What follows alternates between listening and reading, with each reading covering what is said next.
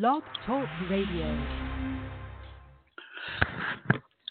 There is nothing more polarizing to a college football fan base than a controversy over whether a coach should be fired. Unless you count the subject of who should be playing quarterback, they're on equal footing. Tonight, as we begin a new edition of CaneSport Live, it is fair to say that the debate is live within itself within the Canes nation. Mark Richt has made his decision on who will start tomorrow night against North Carolina, but he's not telling anybody just yet. On one side of the equation, you have Malik Rosier, a 14 and 3 record as a starting quarterback, very good by the standards of most college football programs, but not good enough in Miami, where the expectation, fair or not fair, is winning every single football game that is played. Rosier is a universally acknowledged average talent based on the raw criteria of the position. Nobody, I don't believe, tonight, for starters, will argue that point. He does bring a large amount of game experience to the table, and that has had great value to, co- to a coach like Mark Richt, who wants to know he can count on whomever he puts on the field to make the right decisions play after play. On the other side is N'Kosi Perry, the redshirt freshman with very good raw athletic skills. He has a better arm than Rosier. He has slightly greater athleticism. There is a great disparity in the experience department with just a few quarters against a weak FIU team last Saturday as the Perry sample size. But that outing was a very good one.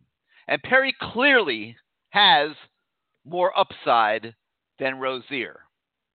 He has more upside than Rosier, a very key factor in this whole equation. And that is what Richt must balance in making his quarterback decisions, not just tomorrow night, but really for the rest of the season. Everyone is excited about what happened against FIU, but nobody really knows what they will get from the Kosi Perry as the level of competition increases. The Richt Challenge can he win every game left on the schedule, win the Coastal Division, and get to Charlotte, and develop Perry at the same time?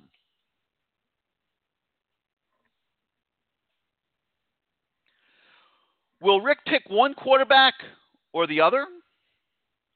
Or will Rosier and Perry share the position for the final eight games? Richt is keeping what is on his mind very close to the vest. So, as we start the discussion tonight, let's begin by hearing directly from the horse's mouth. Well, uh, I'm going to, you know, continue to watch practice and let everybody know what's up when it's time to let them know. But um, Malik got first team reps. Kosi got first team reps. We had uh, Weldon got some first team reps. So, um, you know, we think all three of those guys have, you know, gotten to the point where they've earned the right to play, and we're just going to continue to watch them practice and see who we think's the best guy to help us win.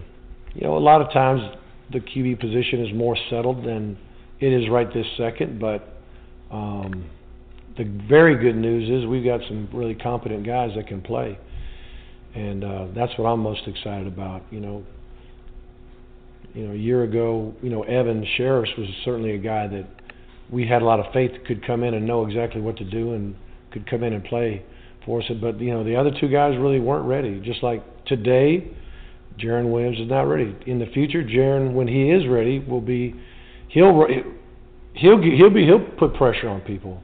You know, once he learns what he needs to learn, and not just the system, but also, you know, leadership skill, more you know, more leadership skills. I'm not saying he's not doesn't have leadership skills, but you know, it just takes time for a quarterback to really be ready to truly compete. The the competition at first is learning what to do and learning how to be that leader and and uh, learning how to make sure you handle your business on and off the field. I mean, all those things come into play.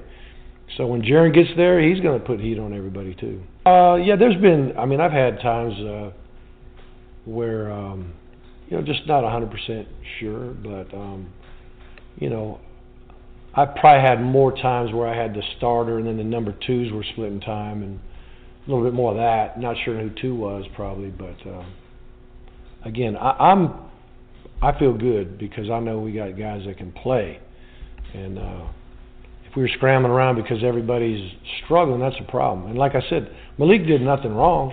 You know, just the young guys are just kept maturing and getting better, and and you know got to the point where it's time to see what they can do. And Kosi got the got that opportunity. Well, if anybody remembers, he wasn't even at the first game, so how could he how could he be the starting quarterback if he's not going to be at the first game? If I know six months ago he's not going to be in the first game, how could he be the starter? It's not going to happen. It, it gets to the point where you got to you know put a guy in the game and see what he can do. But you know you put a guy in the game, you put a guy in Toledo, and you know he's making his he scrambles to the left and decides to launch it and throws a pick, gets a pick six, and all of a sudden it, it ignites that team and ignites that that stadium. You know, I mean, I'm not doing I'm not doing a young guy a favor for his first out first big opportunity to put him in a position that if he does make a mistake, that freshmen do, that it, it could, you know, be tough to recover from. You know, so you know, the part of it is just the timing of making sure things are right. I, I'm gonna I'm gonna play the guy I think gives us the best chance to win on a weekly basis, game by game. You know, I've coached them for 34 years or 35 years. It's where I feel um, if somebody's ready or not, or who again who gives us the best chance. In my opinion, uh, who gives us the best chance to win, and that that's all the factors of a quarterback: accuracy, you know, con, you know, leadership, uh, uh, understanding of the game plan, helping the team get into the right protections, helping the team get into the right um, run game, a guy who knows when to pull the ball, when not to in the in the zone read and all the QB run that we have. A guy that'll secure the ball as a runner, a guy that won't throw the ball into harm's way every time something doesn't go well. You know, I got a saying, don't turn a bad play into a catastrophe. If it's a bad play, you might have to eat eat it, take a sack. You might throw it out of bounds. You might go for a scramble, get a couple yards, but don't throw the ball up for grabs, man. You know, so uh, you know all those factors. Hello again, everybody. I'm Gary Ferman, the publisher of CaneSport.com, and I welcome you once again to CaneSport Live, presented this season by Sicilian Oven Restaurants with six locations throughout the South Florida area. At Sicilian Oven, you'll not only love the taste, you will taste the love. As always, this is your show, and it's going to be driven by your participation. The call in number is 563 999 3633. That's 563 999 3633. Over 100 open phone lines, as always, plenty of room for everybody to call in and participate. You know the system. You hit the number one on your keypad after you call in if you want to come on the show. That places you in the queue. We bring you on the show in the order that you land in the queue. There might be a long wait tonight, though. Be prepared for that. A lot of people want to talk quarterbacks. We once again ask subscribers at canesport.com to post the topics and questions that they would like to hear discussed on tonight's show. We'll address them tonight as we move forward. So, quarterbacks, what route will Mark Richt choose? And um, I'm going to give you my thoughts on the situation here at the top of the show. I'm sure that you'll want to express yours also as you come on later and we move forward. Like I said earlier, Rosier has never been more than an average talent doing his very best to help the Hurricanes win. It began in 2015 when Brad Kaaya got hurt and he was called upon to win on the road, and he did. It continued last season when he led the team to a 10 0 start. Everything was great up to that point. He hit a wall at Pitt. The team hit a wall at Pitt. They played a Clemson team that was far superior to them. I don't care who the quarterback was, Miami wasn't winning that game. And in the Wisconsin game, they lost a tough football game against another very good team. When you're playing in one of the, the Power Bowl games at the end of the year and going against a fellow team that's probably ranked in the top 10, it's going to be a tight, very hard fought, in many cases, competitive game. That's what that Wisconsin game was, and Miami lost that one. But the reality is that the team has not been good enough too many times in these past 10 months. You can't ignore four losses. Now, maybe they were not all Rosier's fault. I don't think they were. But if Miami is going to assure itself of winning the Coastal this year and showing up better in Charlotte than it did a year ago, the team has to get better. Okay, now we've learned with Malik Rosier, not surprisingly, that he is not a good enough individual talent to carry the team to victory when it is not playing either at its best or extremely well. And that right there is the dilemma facing Mark Richt, who was smacked with that again in Dallas. He didn't have a quarterback that could elevate everybody around him and help them walk out of there with a victory. That's why I think Richt was so anxious to see what Perry brought to the table the other night against FIU. When he put him in there for the third series, I don't think he had any idea where it was going, what was going to happen. He had given N'Kosi Perry opportunities many times on the practice field, and Perry never knocked the door down. Saturday, he knocked the door down. And that's why we're having this conversation tonight. Now, like I also said a moment ago, Perry provides one very significant thing that Rosier does not. He provides upside. Okay, Rosier, I think we can all fairly say, you might argue about what he's brought. You might argue about the level of respect that he deserves, about the hate he certainly doesn't deserve from some people out there. And, you know, it's been quite animated, certainly on the message boards and everywhere else. Uh, but Rosier is what Rosier is at this point. Perry's just getting started. Perry's a redshirt freshman. He's got three, four years left in the program. Um, you know, he just provides upside that Malik Rosier doesn't, and that's why there's a controversy or a decision to be made right now. If Richt can develop Perry into a better quarterback than Malik Rosier over these last eight games and still win all of them, he goes to Charlotte this year with a stronger hand than he had a year ago. But he also must be prepared for the very likely speed bumps that Perry will find. And you certainly can't disrespect Rosier, and you can't let Rosier go in the tank because you might need him. And he might still be a very vital part of this football season going forward. And hey, Richt might even decide to start him again tomorrow night, just like he did against FIU. We don't know. Although, you know, I, I think most of us are assuming that Perry is going to get the start. Playing Perry against LSU was not an option since he was suspended for that game. He made enough steady progress through August and September that Richt felt it was time to put him out there on the field and see what happened. You heard him explain why he didn't want to do it at Toledo. Makes perfect sense. You're not going to compromise a game on the road with a kid that's never really stepped on the field, and I don't think you can, can count what went on against Savannah State for anything. And Rosier played a spectacular game up there, contributing to five touchdowns, two of them throwing, three of them running the ball. Like Richt said, Rosier has done nothing wrong to open the door for Perry. So we'll see what happens tomorrow night. We'll see which way Richt will go from here. We don't know. If I had to make a bet, it would be that he gives Perry a chance to start tomorrow night. But if he went the other way, would any of us really be surprised? You know, I know I wouldn't. And I don't, honestly, myself, I don't have a personal opinion on this subject. Uh, you know, I see the pluses and minuses of both of these situations. And I think, you know, like I've said on the message boards, you have to trust Mark Richt with this. If you cannot trust Mark Richt to make decisions on his quarterbacks, probably can't trust Mark Richt really on anything. So these last couple months of the season are not going to be anywhere near as easy as some people think they're going to be as we sit here and look at what's going on with the other teams in the division, with Virginia Tech losing to Old Dominion last week. The Hurricanes can't sleep on home games against North Carolina, Florida State, and Duke for sure. Uh, and the conference road schedule is not without tough outs as well. Virginia is a surprising three and one, and just routed Louisville 27 to three.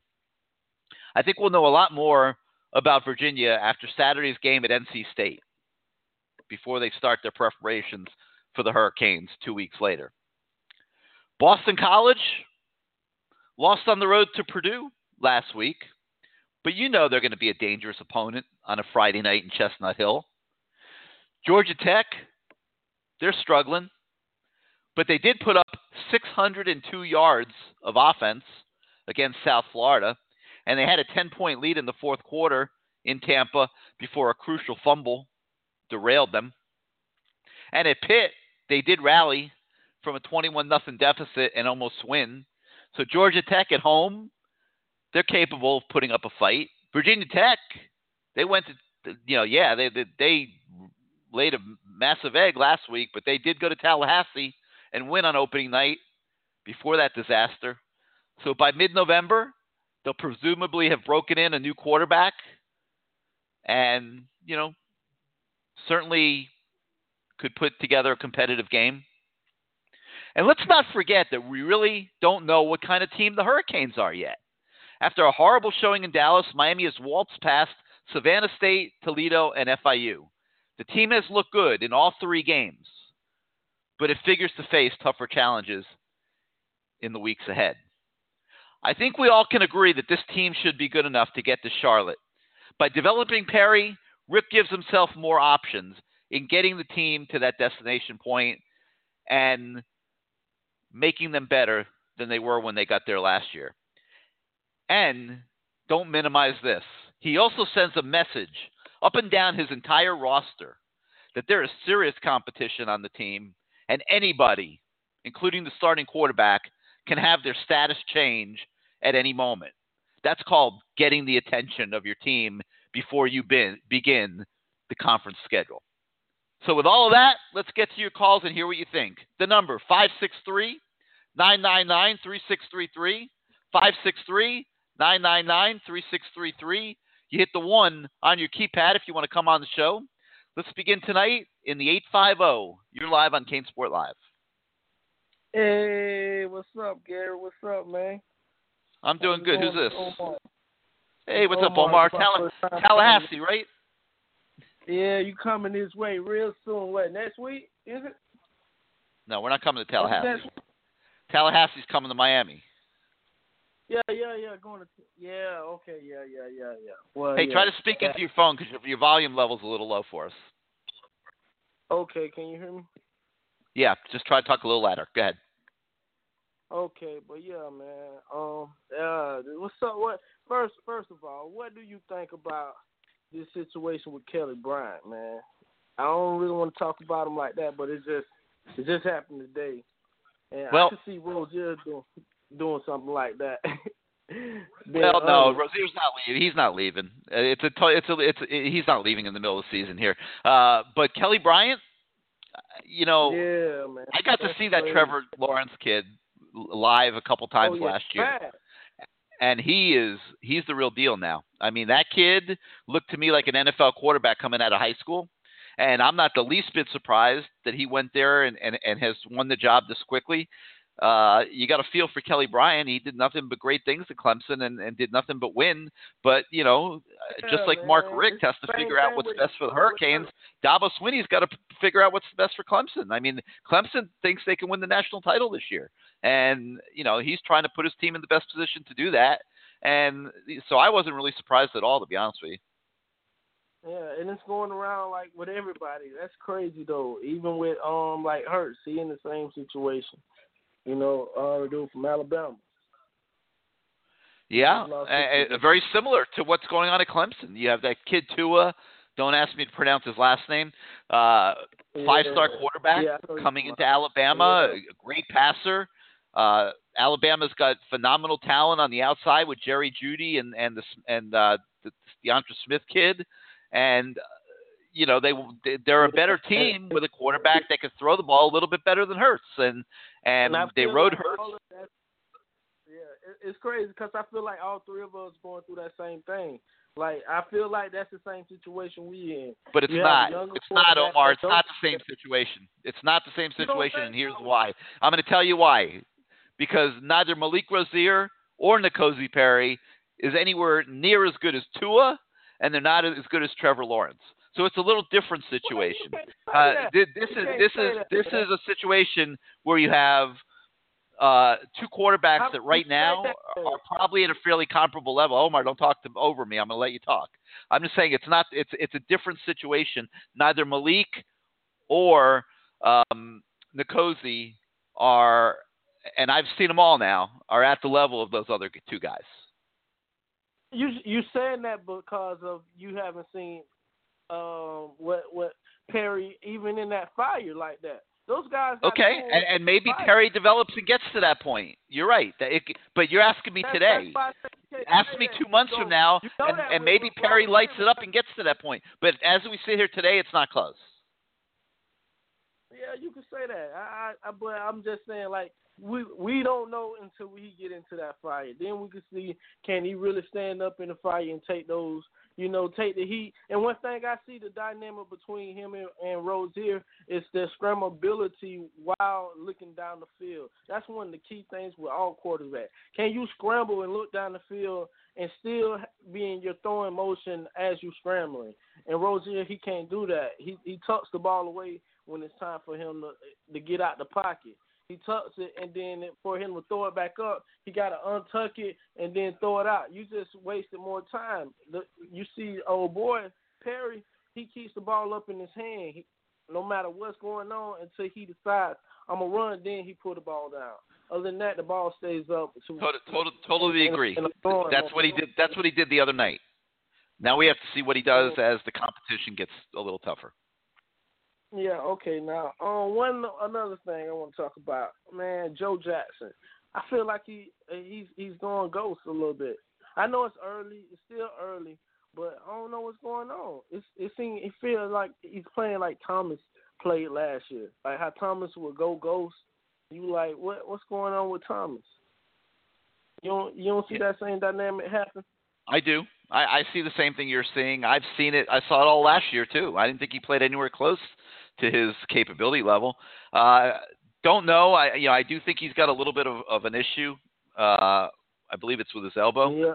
and and and that Oh. could be that could be hindering him a- hindering him a little bit. He had to go out of the game for a while against FIU, but he did come back in. Okay, uh, you, You know, you know he could be playing a little hurt, Okay, but yeah, but uh, you know there's no doubt he's capable of better. Yeah, well, um, okay. My last point. Um, who do you see that? Cause it's like the line. I feel like they still haven't had that that real test other than LSU. You know, so they kind of got a little co- cohesion or whatnot. But who do you see is like kind of a, a weak link in on, on on that line that has the most troubles right now? Well, I mean, I think there's a lot of troubles. Quite frankly, I, I think Tyree St. Yeah. Louis is a right ta- is a right tackle. I think Navaughn Donaldson is a guard. I think you're playing with three guards that are average. You know, Dang, that was, that was that's what I was gonna say. I was gonna say that I see um um Donaldson. He, he he's struggling a lot, and I think he need to go back to guard, right guard. And I I, I like to see um what's the the uh, freshman uh Scaife. I like to see him at right tackle and see what he can. yeah, do. I don't know that you're going to see them. I I don't disagree with you at all. Uh, I don't think that that's a move that I, I can't believe they would make that move right now. Uh, maybe when they get to the open week, maybe if they're not happy with the way the offensive line's going, they can make that adjustment. But right now, I think after these guys have been working like this all through spring and fall, I'd be surprised if they did that right now. Yeah, yeah. I just see that if it, if there's any cause, it's going to be that testament. It, it is this game coming up, uh, uh, you know, one of these next two games. But it's to be that testament to to see who really is, you know, because right now these last couple games, we really can't tell, you know, what what we really got because we ain't playing nobody, really, you know. So it's really you can't tell until you get that that other elite athletes on across from you, like LSU was. But um, I ain't gonna waste no more of your time. Listen in, keep me on mute, and yeah, man, go, go Hurricanes. All right, Omar. Thanks for the call. All right, 563 999 3633. 563 999 3633 is the number. You hit the one on your keypad.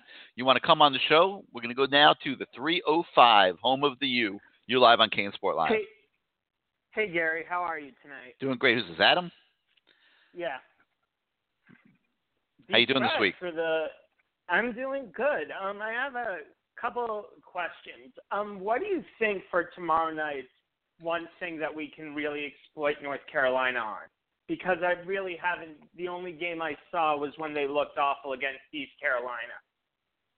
Like the other games, I haven't even noticed about North Carolina. I mean, I think you should be able to score on them, right? I mean, they they they they've been well, they, no, uh, obviously, but I meant They- like they gave up- I saw that they gave up 41 they gave up 41 points to East Carolina. Yeah. They gave up um, 35 points to Pitt, even though they won that game. So you know, I, I, I think you should be able to score on them, and uh, certainly can't sleep on their offense. You know, Larry Fedora is a good No, offensive coach. Yeah, Nathan Elliott's not that bad of a quarterback. I don't think. I mean, he didn't No. play that badly against us last year, No, except for the four picks or the three picks.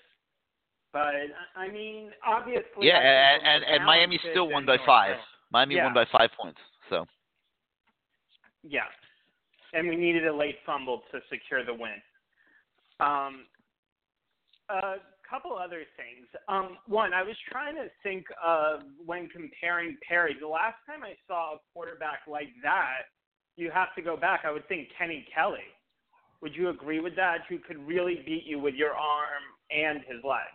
Because, and again, this was a long time ago, but I still remember Kelly zinging it to like Moss and Reggie Wayne and Ivan Mercer and all them. yeah, I guess there's some similarities between those two guys. I mean, I'm trying to think. Um, I think in terms like Ken Dorsey wasn't a runner. Neither really was Berlin. Jacory, I mean, he ran, but he wasn't like you wouldn't think of somebody like him who could just take off and get 60 yards. And in terms of him versus Rosier, I think N'Kosi looks to keep the play alive first, and then will take off and run. And he, he had some really nice runs against FIU. Yeah, it's Just very small sample size. I mean, No, it, I it know, may turn, but it may turn out that way, that he's always like that, but you know the athletes are going to be bigger and faster here now that we're in ACC play. Uh, it, it, it's not going to be as easy as it was against FIU. Uh, no, we'll and. I realize that, but I also think I think FIU put 70 on ODU, and look at what ODU just did to Virginia Tech. So you never know from week to week what's going to happen. Has a lot to do with Um, matchups, right?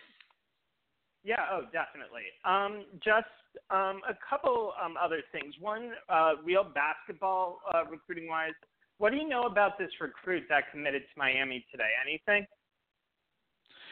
Other than he was a he- star yeah, from, I he- he- He's a very good talent, uh, a forward, and I think the hope is that they can get him, the C.J. Walker kid, and if they can get those two for starters, I think they increase their marketability to Vernon Carey because you know if if they've got two other top uh, top shelf recruits coming into play with Vernon Carey, w- with everything else Yeah. that they've got in the program right now, it's a pretty strong hand. Yeah. Um, sure. A couple other things. Um, one, is there any thought, because with this new four games and redshirt rule, to see what Ahmmon Richards has against FSU, and then if he's not quite there, just redshirt him this year, and just say, because even without him, our depth at wide receivers as deep as I can remember in at least recent history, and then have him come back full strength next year when you have him Oh. on one end and a, a healthy Ahmmon Richards on one end with Jeff Thomas, who will Yeah, be interesting. going into his junior year. interesting thought. Uh, I, I think that they don't have to make those kind of decisions yet. They can put Ahmmon on the field three more times before they, they're they have to cross that bridge. So uh, Yeah. first, first you got to see him get back on the field. He's not going to play this week. Uh, I my guess is he's going to try to you know he's going to try to play against FSU, but we'll see. And as the season gets deeper, if he's not healthy, I think you have to consider what you're talking about. You know, but the likelihood that Ahmmon Richards is going to play next year and the year after is not very high. You know, I, I, I think that I, I, I, I don't think there's any urgency to redshirt him because you know even even if you redshirt him this year and he comes back and plays next year and has a good year, at that point he's going to go into the draft. So it's not that big of a deal. No, I'm I'm just saying it just to get him fully ha- healthy because I think the last Well, time he was really fully healthy was the Russell Athletic Bowl against West Virginia a year and a half ago. Yeah. But like I'm saying, even if he's fully healthy in week eight this year or something, or you know, it, it you still might as well play him because you know he doesn't figure Okay. to be in 2020. No, and I I recognize that, but I'm saying to I think he figures to be here in 2019.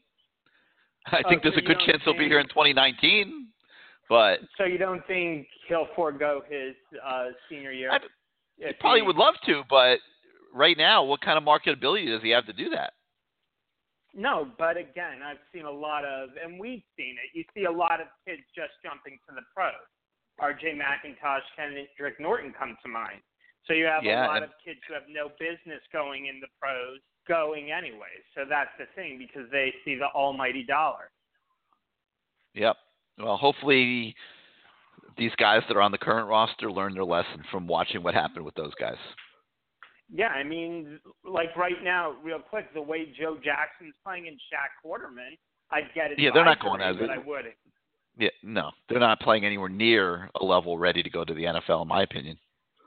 Well, I mean, the only one who is is Travis Homer, and I don't think I think he should stay for his senior year as well, because I don't know the like. Well, he's a smaller halfback, so we'll see. But um, last thing, uh, you said Jaquan's like a game time decision. That's what Coach Richt said. Do you think he'll give it a go tomorrow, or will we see Amari Carter again? Don't know. No idea. Okay. You, if you had to gather, if you had to take a guess. No, no, no idea. I mean, I think when he said it's a game time decision, he really means it's a game time decision. I mean, Oh, okay. uh, to me, it might make sense if you, if you could get by to, you know, not play him and let him have ten more days. Oh, okay. I mean, But- and Gurvan Hall looked looked good again. He had that one good hit, and it was nice seeing a strong hit with number twenty six. But Yeah, um, it's really all about I- I- Amari Carter playing well in, that- in that situation. oh, okay. Well, Gurvan yeah, Hall plays true. some maybe, but but Amari Carter, I would think would get Yeah. the majority of the reps. I hope they learned the lesson at LSU and aren't aren't going to be wholesale substituting early in the game. But you know, we'll see. Well, no, but but I'd rather have Gurvan Hall back than than Robert Knowles. No question. All I'm saying. Okay. Well, thanks for taking my call, Gary. Have a great rest of the show. You got it, man. Thanks for being part of it. All right, 563-999-3633, 563-999-3633. You hit the one on your keypad if you want to come on the show. Let's go to the 845 now. You're live on CaneSport Live. I think that's Greg. You got it. How are you? Doing good. How you doing, Greg? I'm doing well. Um, after listening to those clips of Mark Richt, I'm wondering if he knows what he's doing. He said that Evan Shirreffs knew what he was doing. He was atrocious. He Yeah, was well- terrible. He, he might have known on the practice field, but he, he you know he, he didn't do very well when he went in the game. Oh my God! Against Pittsburgh. All right. You But you know what, Greg? what? Greg, Greg. At the same at the same time, though, that kind of backs up what he's saying. Also, like you have to. He he he can't really evaluate these guys uh, without putting them on the in in the game. It's like you can only tell so much on the practice field. Okay. Can you explain to me why Cade Weldon would be getting first team reps? You don't. You can't have three quarterbacks getting first team reps. That's ridiculous. How is it? Why? What has he shown to deserve first team reps? I, I think he's trying to give all of the quarterbacks a fair a fair shot. I, I think he's trying to take a look at all of them and not have prejudices or preconceived ideas, and he's trying to give them all a fair opportunity to earn playing time. I don't know what kind of crowd there's going to be there tomorrow night, but if Malik Rosier comes out on that field, there's going to be boos raining down on him. Okay?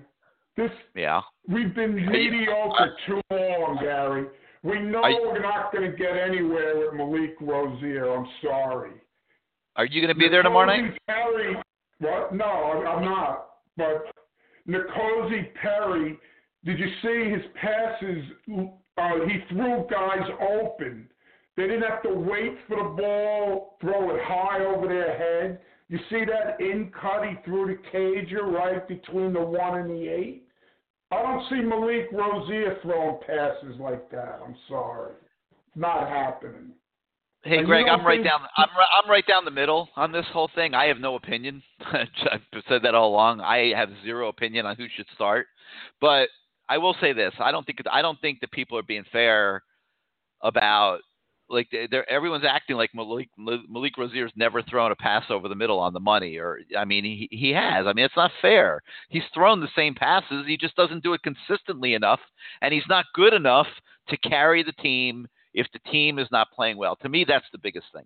He is not good enough to get you to get you out of dodge. Uh, uh, the, the Canes aren't playing great every single game. They're just not. That, that's not necessarily reality, and in moments like that, when you have a team that's at this level, you need a quarterback that can help you pull out a victory when you're not playing at your best. That's my opinion. Now, can well, N'Kosi be that quarterback? We saw some very good things against FIU. I personally don't overreact to that, and that's why I don't have an opinion because, you know, I don't rush to judgments over very small sample sizes. And I consider a couple. I thought I didn't think FIU was very good, and I think that was a very small sample size. So I'm right down the middle on this thing.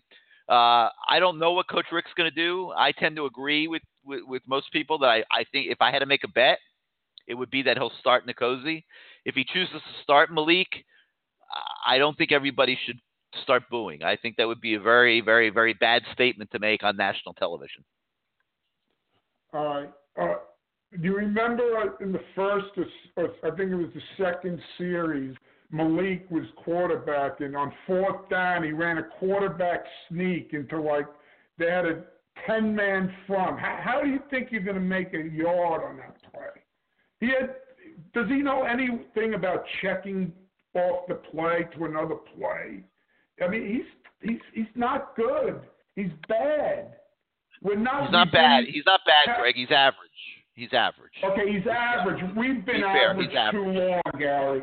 We need to go with somebody who has a a possibility who has, who has upside. That, that, and that's what I said earlier in the show. That's the that's the biggest thing that I that I see is he has upside. Malik does not. Malik is what Malik is. Okay. And right. you know, yeah, and and we know it, and, and we know what it is at this point. All right. And last year, we you just got through saying we beat North Carolina by five points with Malik Rosier at the helm. I mean, come on. Whatever. All right, I got one more point. That last five or seven minutes of that game was a was a disgrace the way they handled that. Uh, they had, I guess they had their fourth string in there running a safety blitz and a corner blitz at the same time. Well, what the hell was that?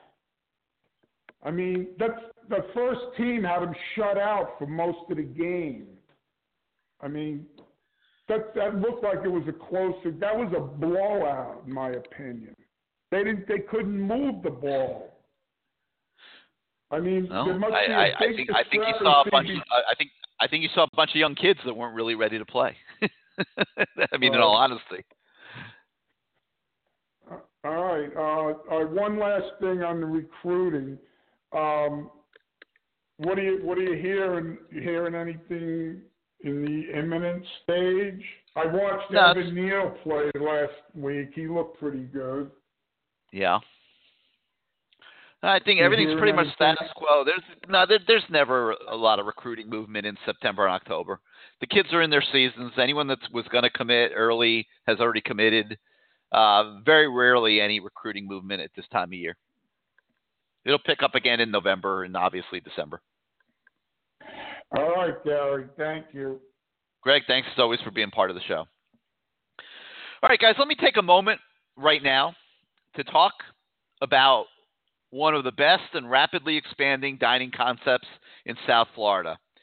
You've heard me talk about it all year on CaneSport Live, and that is Sicilian Oven. And I don't have to tell you how many pizza restaurants there are out there if you want a pizza. I mean, any any anybody that lives in South Florida can choose from hundreds of them.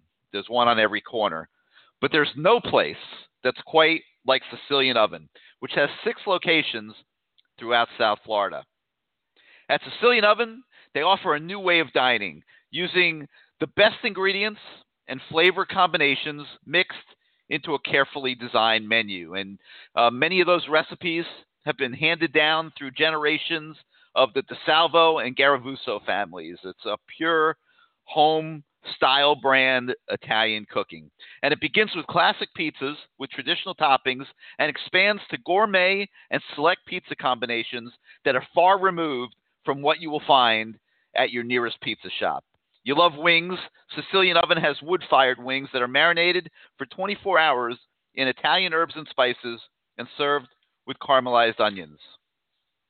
Sicilian Oven also offers a wide array of specialty dishes, from eggplant dishes to mussels to fire roasted shrimp. They have soups and sandwiches, salads, pasta dishes. No matter your taste, no matter what you're in the mood for, you will find something great at Sicilian Oven with six locations throughout South Florida. On your way to Hard Rock Stadium tomorrow night, leave work early and visit the Plantation location at the Fountains Complex off University Drive, or go to the Aventura location at 205th and Biscayne. You need a place to eat great food and watch a road game down the road? There are other locations at Lighthouse Point, Coral Springs on Sample Road and 101st, and also in Boca Raton. And if you want to have a few drinks with, with your pizza or your wings, go to the new location on Oakland Park Boulevard, just west of Bayview in Fort Lauderdale, that has a full liquor bar.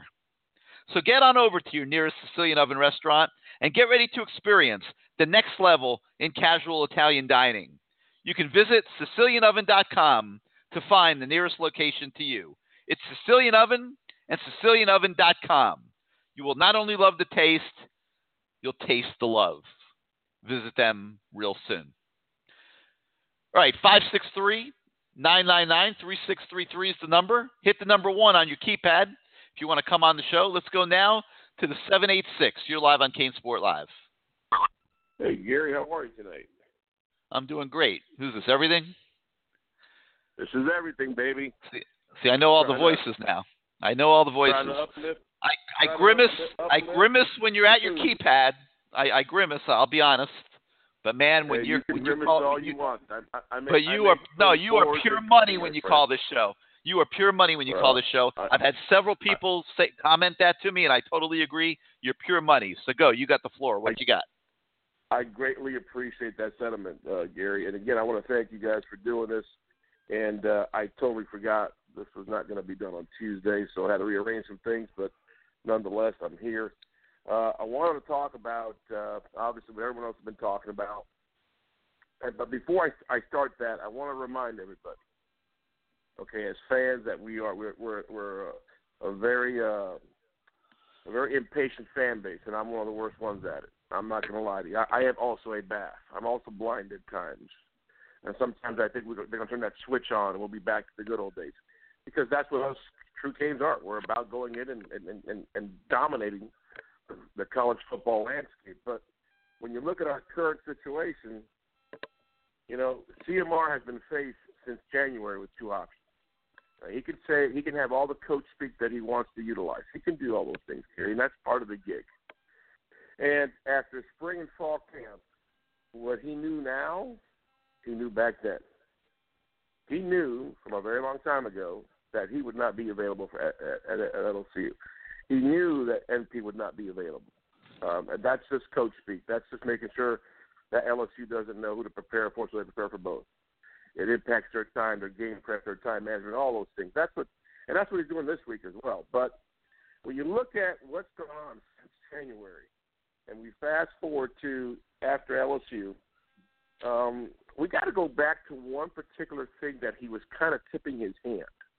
And where he tipped his hand was the philosophy he utilized this year because now there's more depth. In the past, there wasn't depth, but there's plenty of depth now. Quality remains a question mark. But when you look at ones going against twos, that was him tipping his hand for NP, for N'Kosi Perry to develop, to somewhat simulate when the bullets are really flying. Now, I know sometimes I, I hit, agree. I agree that that could be the case. I totally agree with you. Uh, Gary, and, and you know, I've always I've said this many times, forgotten more than I'll ever know in my lifetime about football, and he is a master psychologist. Another reason why he started Malik, besides the LSU thing, the suspension, was all these kids that have been here since he got here, that have bought in when they when things when times were thin and and, and times were tough, they bought in. So that's why the Jahair Jones of the world get to play a little bit. That's exactly what this is. He's trying to get the chemistry there, and when you get opportunities and you don't do well as a player, you know, that little sucker called the eye in the sky, well, that son of a bitch, it don't lie. So what you put on tape in practice, what you put in tape in games, it's there. So we look at after LSU, N'Kosi plays a heck of a lot. And honestly, Malik didn't play bad against uh, Savannah State. He really didn't. N'Kosi had a nice game against Savannah State, so a couple other kids. But then here's here's where I, I get confused. I get confused when we're at Toledo, we're up 21. We have our injury issues. It impacts our defense. We make some bad plays. Uh, Mr. Jackson gets beat a couple of times. And all of a sudden, you know, people keep forgetting this. It's a seven point game with what, less than three minutes to go in the third quarter? Gary, Correct. Correct. But then we blink. But, but Gary, then we blink, and there's eight and a half minutes to go, and we're up by by three scores. And that's when you got to say, "Hey, you're in, go," because now well, we're going to get to some bullets fly. And except for one, th- except for one thing. Time out. Time out. Except for one thing. You see how fast Toledo scored on a couple of those drives? I, you know, like you, if you're Mark Richt at that point, you're not looking to play. Okay, you, you just retook control of the game, and you're not looking to play games at that point. Yeah, and, and I understand that, but you've got eight thirty something to go, and you're up by seventeen. At that stage, I'm not telling you this kid has to sling it around everywhere. Hey, But did you see what happened? Did you see what happened to your boy Mario the other night?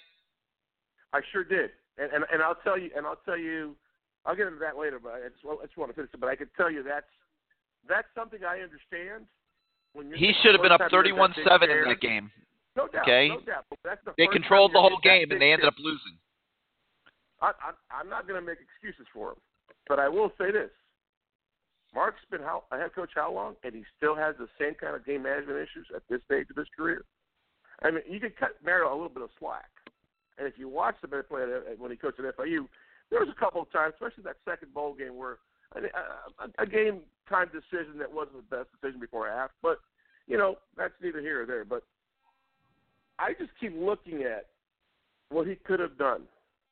But then he goes ahead and, and, and after the second series, and there's there's no question Malik didn't do crap the first two series with the ball. You can kind of question the quarterback sneak, and, and I think Greg made a really good point. Well, you can check out of it. You know, Greg, we're not there we don't know what, whether he's allowed to check out of that situation or not. When you go hurry, sometimes it's hurry, and you're getting that you're executing the play. You don't have time for a checkout. We don't know what type of confines this kid has, so let's not judge there either yet until we know the true story. But he has an opportunity with real bullets flying. Granted, the bullets you consider caliber of the bullet was a 22. Well, the bullets that are going to be flying tomorrow, I mean, those are stat, you know, those are 45s. Okay, those are higher caliber bullets, faster, stronger, quicker. And I know Carolina's not that good on paper. We can say that, but Gary, it's our first ACC game. It's the first time he's going to start. Let me tell you, coming into that Toledo game, yeah, there's pressure going into that game with 8:30 to go, and you, for you not to screw up the game. But let me tell you, when you come out the first time ever you start, and you come out that smoke, and the and the the stands, uh, we're going to have a great crowd tomorrow night. We're going to be all dressed in black. Hell, Gary, what if he throws a pick to start the game? I agree. So this is I I, this I know. I that's why I said I. That's why I don't have an opinion. I see both sides. if I'm Mark Richt, I'm gonna play it safe because I know Malik has has done what he needed to do us to win in Tallahassee. Because if you know that's in the back of everybody's mind, especially his mind, hey, we're all fooling each other here. But the first game is tomorrow. The game that's the next game we look at, and I honestly think Gary that he's better off in terms of what's best for the team, not what's best for Malik, not what's best for him, not what's best for N'Kosi. What's best for your team is a kid who's 13 and four, who's coming out of that smoke already eight or nine times already to start a quarterback. I'm going to start with him. I'm going to play it safe. But then what happens? People like me, people that are impatient, all the BAPs on CaneSport Live, we're going to start booing. I'm not going to boo a kid. I don't boo kids. I've got grandkids that are playing college right now, different sports, and I that's one thing people don't empathize with these kids. I mean, live the life of a student athlete, and you'll find out real quickly how hard it is. But Hey, Mark, right Mark now, Richt is learning. He's learning firsthand how how difficult of a place this can be. I mean, how about the attacks on his kid and all the people that are coming after his son and his son being on the staff and trying to claim that they're not developing quarterbacks. I mean, you don't think Gary, that filters makes I'm, its way to him? I I'm, mean, I'm, I- I'm going to tell you, I'm guilty of that. But I said from the very beginning, if you go back to my post when he first got hired, there was three things I didn't like. I didn't like him lying to me, saying that the first guy hired was Coach Cool. That was bullshit. You can't con a con man. The first person he knew he was coming there, he took the job. The terms of the job were with his son to come. Now his son could have been a GA, Gary, because that's really where he belongs. He does not belong as that. well, guy. he'd already been a GA. He You know, he'd already Gary, been a GA. He he worked. GA three places. Mari was a GA three different places, including Rutgers. That's an example I'll give you. I can give you plenty more examples of that. You know, I bounced around as a GA for, at, Northern Iowa and, and, and a couple other places. It's just part of the gig. You get two or three masters and you move on. But right now, I just I don't know what's going to happen tomorrow because I know that either way he's in a tough spot. But if I got to put my money on it, and I got to bet my more, you know, I got to bet the house. Now I don't have a mortgage anymore. I'm to tell you that he's to start N'Kosi Perry, and I'm praying to God that he gives them two or three plays, Gary, and I'm to emphasize this: two or three plays that pretty much plays, pun intended, to the kid's strength and skill set strength. What is he really good at? Fellows, when you orchestra, when you you script your first 20 plays, which a lot of guys do, some guys don't. When you do that, I hope he incorporates the kid moving out of the pocket. I hope he incorporates the sprint out, just to get him settled down, because we all know that his first pass, it's you know we're all gonna be pins on heels on that because you know this kid's got an arm. But once he gets settled in, hopefully he's making good decisions. And Gary, hopefully the offensive line is running the ball, doing their job. We could run the ball. We could take a little bit of the air out of the ball, and hopefully that game plan is going to be such where we don't have to put too much, too much pressure on this kid with his first start. And Yeah, but at don't- the same time, if he's well- if he's out there, you want him to have pressure because that's how he's going to get better. So Well, you want to, but you don't want to do it all at once, Gary. As the game progresses, that's where you get better. You know, you're going to have an empty out situation where you know they're bringing six or seven, and he's got to make a quick read and he's got to deliver that ball. That's going to happen tomorrow night. And I just hope that he does things progressively in a manner that I think best suits the kid mentally. Um, yeah, the kid was great, okay? And, I, and I'm going to point this out to you. A lot of people attack me for the FIU comments. But I'm going to tell you this. You watch that film, and you'll see Mr. Jackson get burned three or four times. The ball never could, could never get there. the front seven was that dominant. But there were there were breakdowns in coverage, and if you don't believe me, just go ahead and talk to one of those coaches oh. because they'll confirm it. I believe I you, I and saw- here, here, here's what I'm going to tell you that I, that I have actually actual knowledge of. And when when people are scouting the Hurricanes right now, that's one of the things that they're seeing. They they they do not think that the cornerbacks are very good in man coverage, and you know I know for a fact that that was a big part of FIU's game plan the other night. You saw it No over doubt. and over again. They kept trying to take shots. The quarterback just couldn't get the ball there, but uh, that's an area of weakness. Well, and, and I mentioned this to you. You know, I mentioned this to you. I, you know, I do have it in over there. My godson's over there, and I, and I could tell you, um, that guy, Where at FIU? Yeah, my they, they need that guy needs to be here. Listen, let, let's be honest. For us to take the next couple of steps, I'm sorry, Gary. That guy needs to be here. He needs to run the offense. Love Mark Richt to death as a person. Did a fantastic job of taking us, bringing us back to somewhat form of relevancy and all that. We're relevant once again. But I'm telling you, you mentioned earlier that Malik Rosier is an average quarterback. Gary, we're an average team. All right, but I'm going to disagree really with you on that. If if if if Mark Richt gets to the point where he wants to hire an offensive coordinator, he should be able to find somebody with more experience and more seasoning than, than Ken Dorsey. I'm sorry. Well, I could te- I, I could tell you, um, there's there's at least 20 guys that wish they had Ken Dorsey's bio right now, that are that are that are trying to get to the league. Yeah, but he's not. He's but he's not a seasoned offensive coordinator. He No, worked under Mike. he get the start? He worked under Mike Shula in Charlotte. That's that's his resume. Well, he, you part. know, he worked in San Francisco a little bit, worked a little bit in Cleveland, but he's the guy. The kid has a great resume. But he's not a he's not a veteran offensive coordinator who's done it over and over How do you- again in the heat you- of battle. how do you If Mark? Richt is going to add that to the staff, he can do better than Ken Dorsey. I tell you what, though, he can't afford better than Ken Dorsey. If Ken Dorsey weren't a, uh, weren't an alumnus, you wouldn't even be mentioning his name. I disagree. Totally disagree. All right. Love the That's kid. fine. Uh, All right, what else you got? I, I got real quick, Gary. Want to talk about recruiting um, priorities. Hey, I mean things that I know September, October kind of dead, but we always have one or two commits here and there. happens everywhere. Uh, number, and I saw this on one of the posts today on, on the board. You know, the priority to me, number one priority first is your backyard. Stevenson and Dent. I had no idea. You had mentioned a couple of weeks ago that Dent was at the Savannah State game. Uh, my people are telling me that yeah, he's really contemplating decommitting at this point. And I, I was like, you know, are you sure? And and and guys from the muck, they always pretty much like to claim a lot of things, but certain guys that have been there forever, that are pretty reliable sources, have pretty much told me that this kid is really. And you brought this up, so I'm just it's like confirming what you said. This kid's really thinking about coming here, and I I I, I, I couldn't believe when I heard it today. Is it true, Gary, or is it? It's it's absolutely true. Yeah, I said it last week or last week or the week shocked. before. Or what? It's absolutely true. I'm shocked. I'm shocked. I'm, I'm just I'm just totally shocked.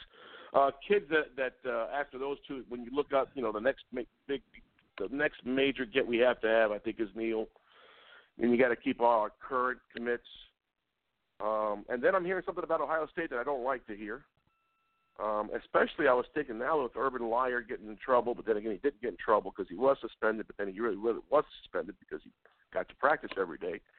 Um, lost so much respect for that institution as a whole. But is it true, Gary, that McIntosh and Richards have a very strong interest in both Ohio State and, to a certain extent, Oklahoma? I mean, I'm I'm hearing that the issue with the brother is not good. Um, I- mean, what have you heard on this front? Because this now this is this is not With- McIntosh is involved.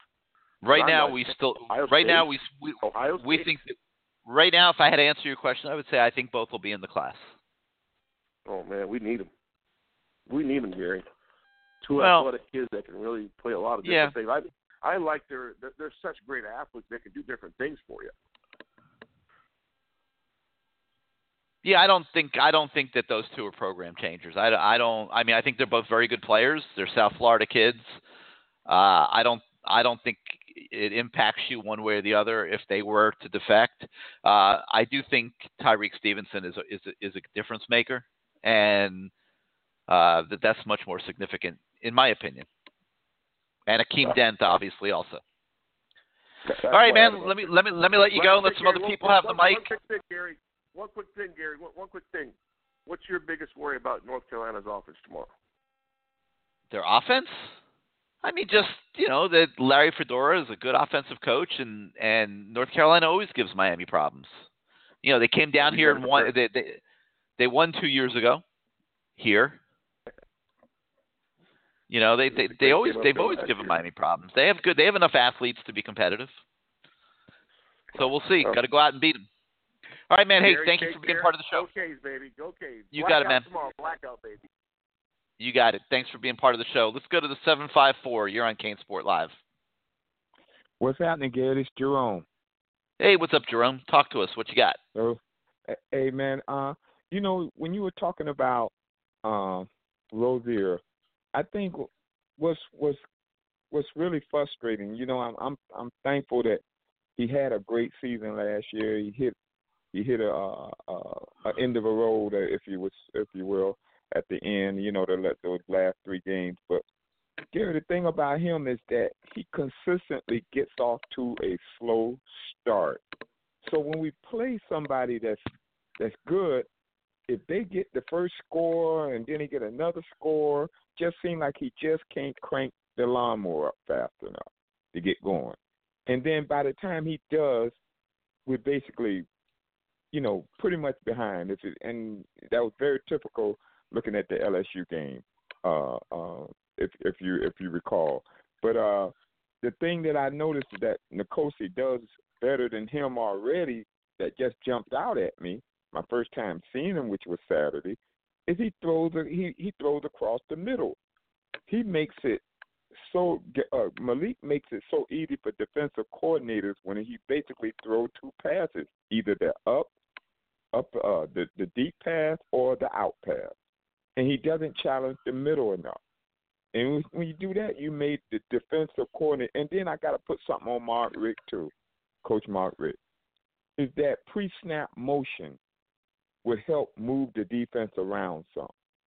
Give it would help go whoever our quarterback is, and and set you know as as as uh uh you get ready to to snap the ball.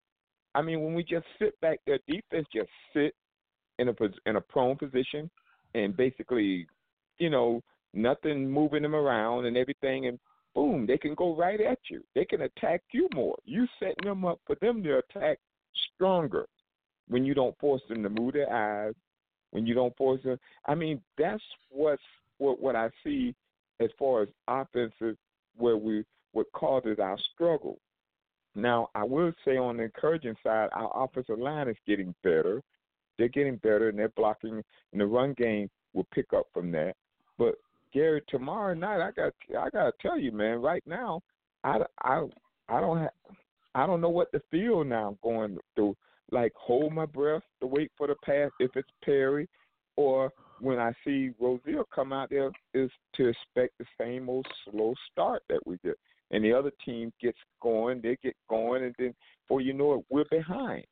So that's what I, I see. So such a difference um, between the two. That that yeah. right now, you know, he made he made a statement. Coach Richt made a statement say, hey, he got to kick him out of the nest. You know what, Gary? We got to go for broke. That's all I can say. We got to go for broke and throw Perry in there and see. He probably will. With that's And be pre- and just be prepared for anything. That's all. yeah, that's what I'm saying. We got to go for broke because that's that's where we are now. I mean, you know, uh, we we right now, Gary. When you saw when we played against LSU, we didn't have enough grown men when we played LSU. I'm sorry. We still LSU was bigger and physical, and I mean, Yep. you know, they they bullied us around. We just and like I said, and, and, and you also, like I said, you didn't have a quarterback capable Mhm. of taking the team on his shoulders and lifting them past that. Exactly. Exactly, Gary. Good point. Exactly. That when you and when you're lacking that going up against those Southeast Conference schools, they got the physical game going. You know that. You know they're gonna bring that to the table, and they're gonna bring their size and you know, like I say, they get they go after the really big kids, and I that's why the guy who just spoke before me he mentioned Neal. We need more grown men into our our team as we recruit more. You know, and, and you also need and you also need a better you also need a better quarterback. It, it's like you know, l- look what Alabama what happened with Alabama when they were in trouble in the national title game, and they they brought that kid in and and he, and he carried them to victory. That's why Clemson's going to Trevor Lawrence now, because the, they want to get him ready for the end of the year when they need somebody better than Kelly Bryant if they're gonna if they're gonna beat Alabama. Clemson's already come in second. You know, Clemson's been knocking on the door, you know, um, on multiple occasions. You know, plus they they won it the one year. They're, they're, that that program that's all they're thinking about with all those kids that came back this year and stuff is winning the national yeah. title. And the reason they're playing of Trevor course. Lawrence now is so that hopefully he's he he can play that role for them when they get to the playoffs. The the only thing I say about that, Gary, now that about Trevor Lawrence, he is a freshman, and one thing about in college football that I see, I don't care how dominant that freshman is, it's just college football is too loaded with good defensive coordinators and offensive coordinators that will take you away. They will make totally totally agree. You hit that's, that that's why wall. That's why they're going to him now. Wall. That's why they're Yeah. going to him now And- and- because they can get him eight games of experience.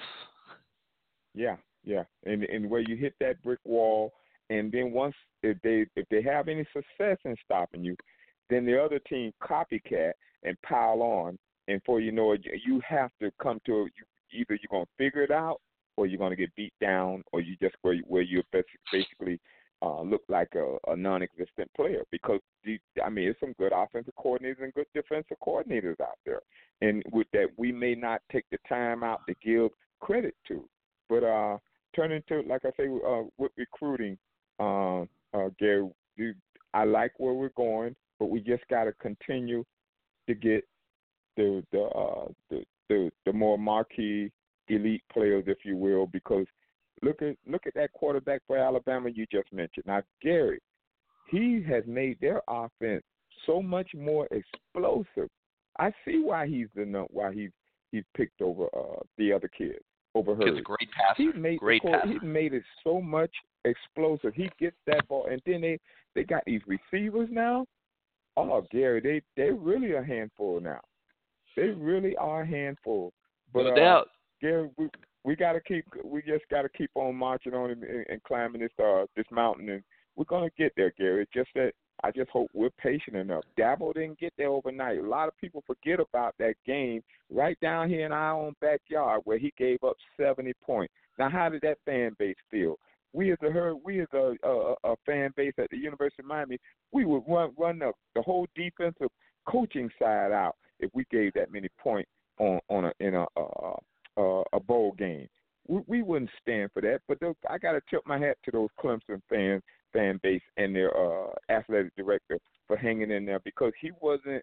He'd been at it for a while and he just, but he got it turned around. They were patient with him. They hung in with him, and that's what we have to do. There's there's some patient we have to do. Even though we're a hurricane, we still have to be patient, Gary. Gary, thank you so much. I look forward to speaking with you again, and uh, you just have a blessed evening and keep me on hold, bro. You too, Jerome. Thanks as always for calling and being part of the show. All right, guys, you've seen the banners and chatter on canesport.com for the new fantasy game, Moneyball DFS. And uh, Moneyball DFS was created by one of our members at CaneSport and it's a different type of fantasy sport. It's really simple to play. All you have to do is create your fantasy card by predicting the end of game stats for your favorite team. So go to moneyballdfs.com and play in this week's CaneSport contest between North Carolina and the Canes. It's free to enter, and as of right now, there are a few spots open. So go to moneyballdfs.com and get in the game. And then come back to the message board and give some feedback on the game um, so that your fellow subscriber can continue to make it better and, and continue to developing it. Moneyballdfs.com. Let's go out to the the 904. You're live on CaneSport Live. Hey Gary, what's going on? Doing good. Who's this? Hey, this two forty from the message board. What's up, man? What you got? Talk to us. Yeah, yeah. What, well, I don't want to talk about that quarterback situation. I'm a, I think I've heard so much of it to, to I think that thing back drove me crazy, man. Well, we're But- getting ready to one of the we're, we're getting ready to put it into overload in a minute, but I'll get to that in a second. Go ahead. What you got? Yeah, I just want to, you know, one position that I was wrong about was that striker position, man. Um, Derek Smith ain't what we thought he was. Romeo Finley has done an awesome job. I don't know whether I underestimated Romeo because he was from, you know, Fort Walton Beach. and They don't have great high school football out there. But the LSU game, he showed up. The, that Toledo game, he showed up. FIU game, he showed up, man. This kid, Romeo, has been a bright spot for that striker position because last year Toledo kind of like you know used up uh, uh, Zach McCloud because he had to play that linebacker position and and they were kind of like throwing quick passes at that position. But Romeo has done a great job at that striker position. Derek Smith, he's missing tackles. He's out of position at safety, seem like, and I'm very very upset about how Derek is playing.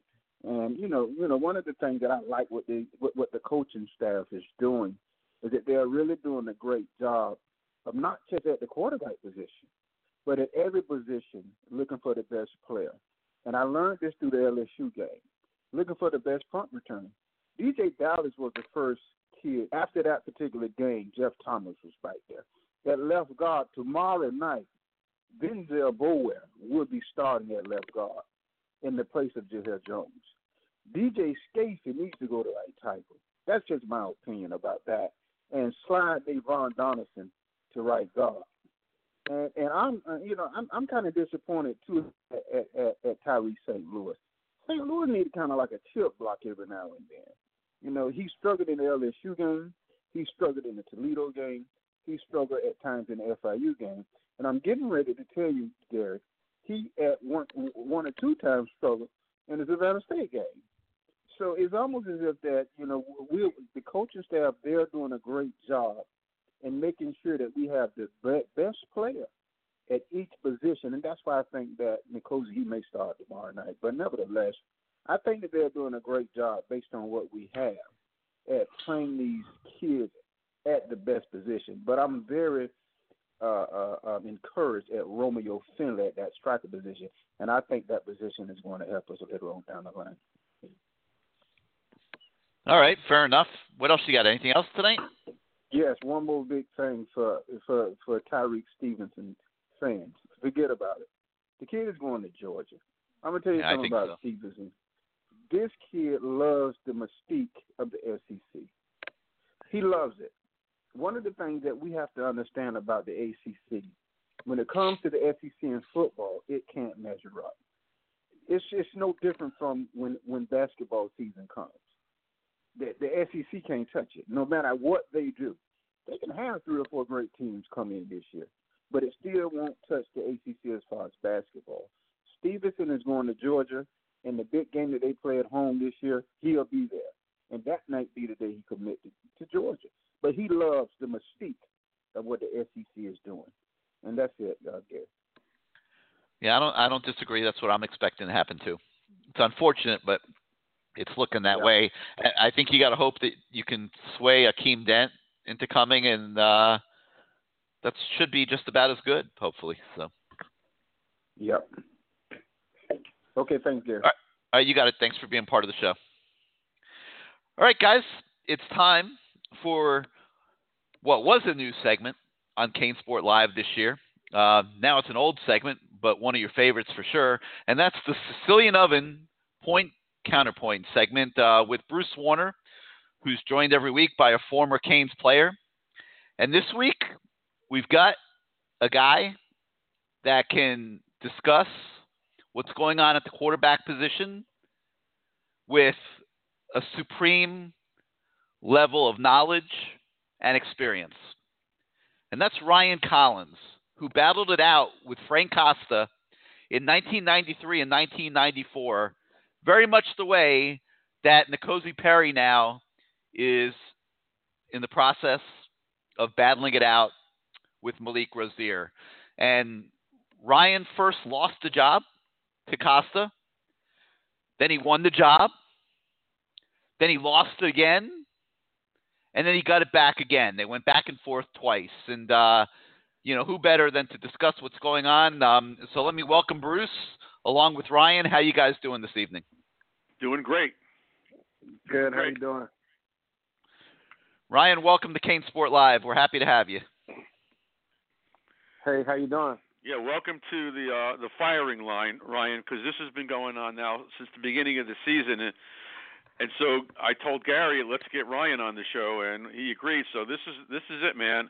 You were involved in one of these 20 years ago or so, 25 years ago, I guess it's been already, and now you're seeing it right in front of your eyes. So talk us talk to us about your experience, and then tell us what your thought process is for the Canes this year, especially tomorrow. I want to know whether you think if Rosier starts, does this is this a slap in the face to Perry or vice versa? So let's go back 25 years and talk to us about your battles with Frank Costa.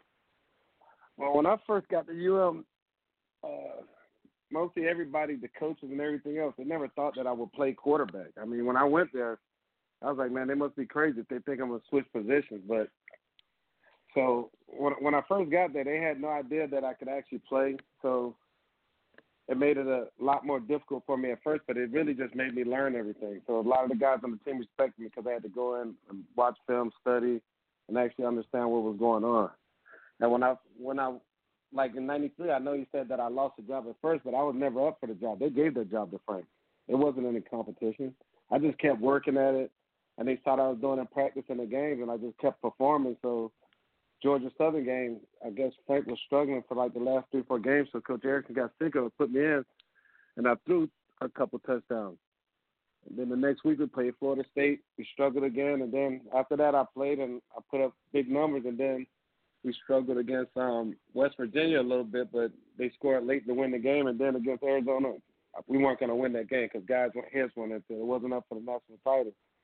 So they put the job up next year, and the next year going in, I mean, I knew they they wanted to play Frank the whole time because if if I'm going up against Sapp, Pat Riley, Kenny Holmes, and Kennard Lang every day, and he's going up against the second line, and then they're saying in the paper that my stats were different than what they really were, so I, didn't have a chance. So I know they wanted to play the older guy when they tried to make it sound like it was competition, but it was all made up. Now I think it's a lot different because these guys are really actually competing for the job.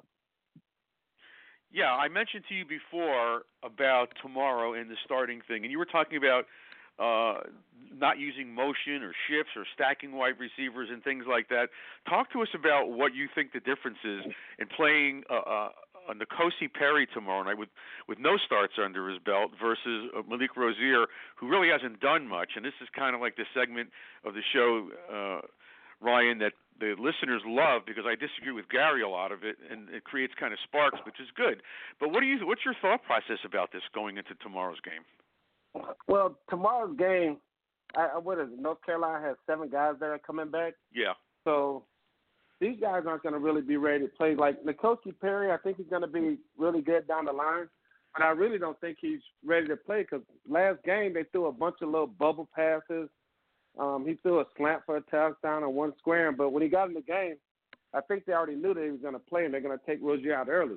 But the biggest thing I think that hurts either one of the quarterbacks is we don't put enough pressure on the defensive teams. These these defensive coordinators are scheming us because we don't use motion. We use motion on the goal line every once in a while. We don't shift guys.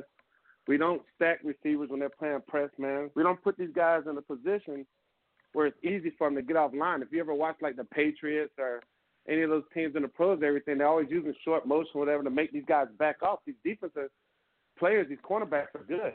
You can't just line up in front of them and just say we're going to get a release like our guys are just better than their guys. It's not going to happen. Well, you that's, got to help a, that's a coaching thing. Then you're basically you're looking at this from a coaching standpoint that they're not giving our guys an opportunity to play better. Well, if you look at the LSU game, what were they doing? They were playing in a called a 30 front, and whenever they got close to the boundary, they brought the corner from the from the from the from the um, boundary, and they brought the linebacker strong. So every time they're dictating us what we're doing. If we motion or do anything, these guys are gonna have to think and make adjustments on defense. But we never do it. Like I think um, Coach Richt has a good, he has a solid game plan what he's doing. But if these guys on defense don't have to think about anything by you just shifting and doing certain things, make them make calls, you're never going to see our guys running wide open. Other teams have guys running wide open sometimes. Our guys always have to work. So, so Ryan, yeah, that's what a you're, lot of the posters you're- saying, Gary. They're saying the same thing that there's just something. Okay, all right, but wait a things minute. That are missing. Oh. All right, but wait a minute, Ryan. Ryan, if, if you're if you're running the show, and I heard what you just said, and and you're and you're deciding who to start tomorrow night, who wh- which way would you go? I mean, I mean, either guy's gonna. Well, Perry's a better athlete. I think he has a liver arm. I think he's gonna get you out of some situations. But um, Malik did a good job for the first nine, ten games last year, and he's gonna manage the team better. You don't. I saw Perry last game could have thrown like three or four interceptions. Yep. All right, so you're like just- me. They weren't that good. uh, you're like me, where you see the positives and negatives of both guys, uh, which I totally agree with you. I think you're 100% spot on. Where I take exception is like with, with what Bruce is saying. Bruce just Bruce is typical uh, when of so many guys right now. He made the statement that Malik Rosier has done nothing. Like like Malik Rosier has never thrown a good pass. Malik Rosier didn't go 14 and three so far as a starter. I never said that. You I just said said it it. just now. You just said no, it a I minute ago. He never did anything good. I'm telling you, I think the uh, look. I You just believe said he's Perry done should be the starter.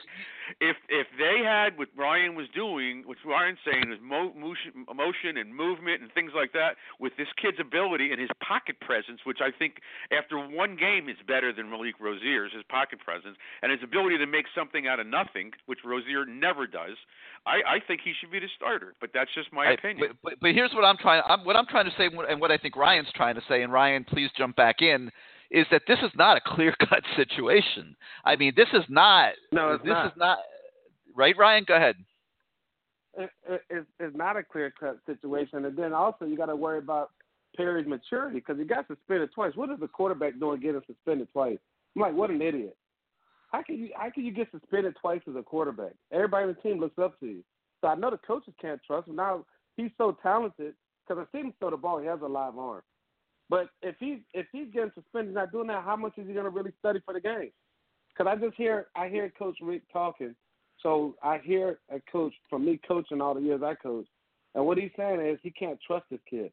But does he have a choice with what he's doing?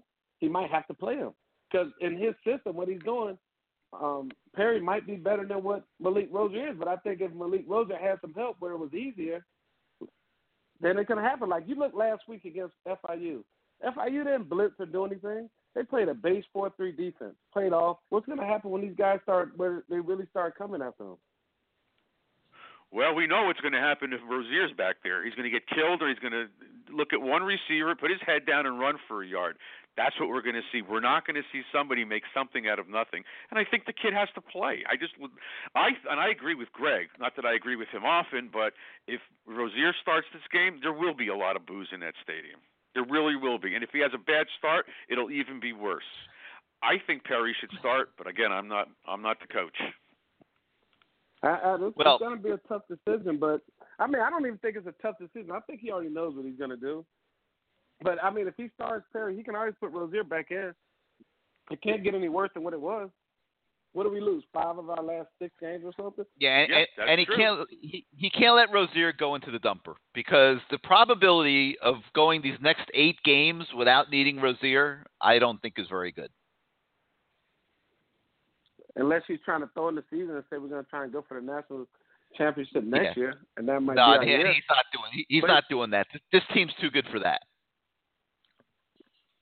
I mean, our defense is loaded. We have we have running backs. We have everything that you need. Like I would move Jeff Thomas around, but I don't I don't know if the kids are able to do this because when I was coaching at all the places I did, the kids' attention spans are bad and everything else. So it takes a lot when you're trying to um, do a lot of different things on the offense. So and you got to be patient. So you're being basic, but you I mean he's being basic right now, but is basic good enough to win? If you look at Clemson, you look at all the good play callers like um what's the guy's name who just left um, Jimbo Fisher the guys at at um, Alabama, these guys are moving people around and they're creating opportunities where linebackers are moving, where safeties have to think, they have to come down in the box, they have to run across the field, they have to do different things. So then you're you're dictating to the defense, so you're making it a lot easier. Right now, our guys aren't that good. We have to make it where we get the ball in their hands, where we can get the backs in space, All you need to do is get one guy where it's one on one and make a miss, and then it might be touchdown. We're making it too hard on ourselves. Well, you do, do you have a lot of, of young, uh, young guys playing. I mean, you're may he they they've got a lot of young guys playing. I mean, I, you know, I think Ryan's point about keeping it simple and and it's difficult with young kids to get oh, too come on, complicated. Gary. Do you really believe that? Come yeah, on. I do. Everybody's I do. I do. players I, all I, over the I, place, I, do believe not. it. I, I do. I mean, Bruce, you, you look at your quarterback situation. You know, you have an average veteran, and you had three. You got three freshmen. Well, the average veteran has experience, so why aren't they moving people around so they could make it easier for him? Which is what Ryan just said. And Look he's at all the the only freshmen- one that said it. Bruce, look at all the freshmen you have at the receiver position. They can't move. Just- They can't. Well, they can't. But how, they how can't much move do you want them to have to learn? Like how much? How much do you want to They've put on their months. plate? Everything. But the biggest thing, but the biggest thing is you got like these kids. They have to have the pace. You have to do a lot of walkthroughs, and I know they only have 20 hours a week, but that's stuff you have to do in the spring and stuff too, because you have to get walkthroughs in and go over it over and over and over and over again. It's just like being in school. You have to study, and then they have to go take extra time and do it on their own. Otherwise, they don't want to win. You, that's what I mean. When I was playing back with those guys, they demanded you to study and do these types of things. If you didn't know, you weren't going to play. Like right now, I don't. I don't know if it's like that. See, that's what every former player has said every week, Gary. That's the same thing. It's I don't know what they're doing. What are they getting ready for the 2019 season? They got freshmen. They're putting them on the freshmen. They're putting them on the field. Why don't they know the plays and why aren't they giving them more things to do? They're going to get killed. They're going to keep doing the same thing over and over again. By the way, I just want to ask Ryan while we have another minute. What's your thought process on Ahmmon Richard and the injury or whatever's going on? Because if he's got a, a bruised knee or whatever, Gary said he's riding a bike. Matt says he's riding a bike. They say people say he's running, he's jogging, but he's not playing. Do you think there's anything think- more to this? It, has to be because, I mean, I know I heard something about him. Um, something happened at LSU. He has to be in the doghouse somewhere because this guy was a playmaker as a freshman, and now he's not playing at all. He was their best receiver. I, I mean, I can imagine him playing right now with that Thomas kid, and then they have the tight ends, and then those backs. If they had those guys, that I mean, that's deadly. That's deadly. Gary, I just don't know what's going on. I Gary, I, don't no know. What, opinion on this too? no, I have no idea what's going on. I I mean, I actually asked him the other day. To be honest with you, I I asked him. I was I asked. I say, what's up? What's up? Are you you going to be back soon? And he didn't have an answer. I I'm I'm Maybe the answer is he can't say anything. Maybe I'm as, it answer. might be it might it might be because I'm as mystified by this. If mystified he by was this. hurt, he would say, "I'll be back soon" or something like that. He didn't say a word to you. Come on. I mean, Correct. he wasn't rude or anything. I've known the kid since he was in high school. I mean, he, you know, but he just he didn't have an answer, like, you know, wh- which I thought was say. he maybe he under can't under say. his legal advisor, Coach Or- Mark Richt. Don't say a word. Yeah, I don't know. I don't know, but um, Hey, Yeah, I I, wanted, probably I wanted to ask you guys though, but if you if you look at like how we played, I'm talking about offensively against like Clemson, against Pittsburgh last year, any team that that really gave us problems, they dominated us up front, and we didn't we didn't have an answer for it. Because think about it, when Brad Kaaya was there, a lot of times he, I mean, he was just better than Malik Rosier, but he struggled too in big games. We never played great in big games. The only big game we played great in was Notre Dame. Right. That was it. And they had no athletes really. So a team with any type of athletes or any type of front, we don't do anything against them. Or a team with with a really good defensive scheme. We look really bad. Right. I, I guess we answered it all, Gary. I, between you, me, and Ryan, and the and, and the callers, Richt has uh, got to get himself a new offensive coordinator. we'll see. I don't. I I wouldn't hold my I breath mean, on I'm that. going to do it, but I mean, like I think he, I'm really I can see what he's doing watching the game, but the thing is, the other teams can see what he's doing too. So you have to you have to. It's all mirrors. It's all mirrors and stuff. You just got to fake. You got to make it look like something else, and you can run the same exact thing just to make these guys move and get out of position. Otherwise, nobody's just gonna line. It's like back in the day when everybody used to run the wishbone. It was great. They learned how to stop it. They're gonna learn how to stop the passing game. You can't just go fast or just take a running back and move him from behind you to the side of you, then clap your hands and go. That's nothing. I hate saying that. I hate it too. All I wish they were more in an eye, or he was taking a direct snap under center. You could at least do more things. So, well, All right. Well, this is the Frustrated, huh, Sicilian Oven point point counterpoint segment uh, with Bruce Warner, Ryan Collins, the former Canes quarterback, who's been giving us all sorts of great insight here. And um, so, Ryan, have you been to Sicilian Oven? He's coming. Go ahead, Ryan. You can answer that. yeah, Bruce. Bruce been trying to get me to go for the longest, and I'm kind of lazy. Take him so up when on I it. get home, I sit here with my wife and kids. You'll I you'll am. come. And, You know, Sapp was at the house on Friday. He brought a bunch of um four triple X, four XLs or whatever to to Caesar because Caesar stayed at my house this week. So Sapp said he would go. So I know he's your buddy. So one of the maybe before next week's game, we could all go over there and, and have dinner, maybe Friday or something like that, and bring the family. Well, he he can't do it on Friday because he goes to watch his kid play every Friday. So it have to be like Saturday or either Thursday. Okay. Well, either one. We'll I'll just call you and Take- we'll get it done. And, and maybe take if him up on it, behaves Brian. He can come too. Ta- ta- I will. take him up on it. Make sure make sure Bruce picks up the tab. And uh, Always do. before we let you go, tell us a little bit about your insurance business. From what I understand, you're you're really um, having a real successful career in insurance. Well, when I got hurt in college, that's when I learned about insurance because I couldn't throw a football for about a year and a half. So I got into it and just kept studying, just taking a bunch of tests, and I've been doing it for like the last 20 years. I got like 15 guys that work for me now, and that's it. And we're moving. You know, I don't know- every year. I don't know how much you keep up with a lot of your other former Canes and stuff, but you know we've been having a different guy on the show every week, and it, it's just I mean so many guys are doing such great things. You know about Claude Jones as a doctor, and Anthony Hamlet is the superintendent of schools in Pittsburgh, and Ryan McNeil's having some success in business in Atlanta, and uh, you know you got guys just all over the place, you know just just doing great things away from sports and, and off the football field, and it's it's really a tribute to all of you guys. So con, you know, congratulations on all your success, and and thank you so much for taking the time out tonight to talk quarterbacks with us and give us some you know good perspective, and uh, come back again one day. All right, cool. Just let me know whenever Bruce calls me. I'm I'm available. Listen, Gary, real quick, on behalf of all the CaneSport posters and everybody involved with CaneSport and Gary and me, um, we want to send our condolences to Ryan. His brother Al, who was a really good friend of mine, passed away a few months ago. I know it's been a few months, but um, I just want you to know that everybody uh, is thinking about you and your, and your late brother, and, and we love you and um, hope everything is okay with your family. Because you know, I know your family thank- for a really long time. Yeah, thank you, Bruce. You're welcome. Appreciate it. All All right. right, Ryan, buddy. thank I'll you. See you soon. Talk to you guys right, later. See, see you at the stadium Okay, tomorrow night. right, talk to you. All right, that was the Sicilian Oven point counterpoint segment. Always one of my favorites of the show. All right, let's get back to your calls. 563 999 3633. 563 999 3633 uh, is the number. You hit the number one on your keypad if you want to come on the show. And let's go to the 973. You're live on CaneSport Live. Gary, Gary, Gary. What's up, Ross? How you doing this evening? What's going on? Gary, that's the best segment you have had all year. We try, man. We try. That was the best Hats one. off to Bruce. He goes out and recruits the players every week, and uh, I think we've been doing pretty good wherever this year. you got wherever you got Bruce from, listen, um, you don't. that's the best one. Uh, Well, Bruce he's Bruce been, has he's been my friend. Bruce has been my friend for a few decades. I mean, we we used to do shows together on on over the air radio on QAM and stuff, and uh, Mhm. yeah, no, we've I known think, each other a long think, time.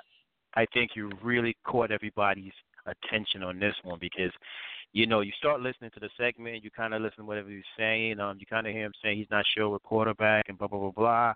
But then he really started digging into some stuff, and I know. As a fan, I just really wanted to lock in. I was hoping that nobody didn't call me, nobody did disturb me, because I wanted to hear every single word he was saying. And then when Bruce jumped in and you guys was going back and forth, just the best segment, just the best segment. So I got a few things. That's the best segment. Yeah, the, and the thing the thing I liked Uh, the thing I liked also, of course, is that you know Ryan and I kind of share the same opinion. I mean, the, this is not, and, and I've been crucified on the message boards by some guys and all that. This is not a clear cut deal. But I mean, I'm not, it just isn't. I'm not.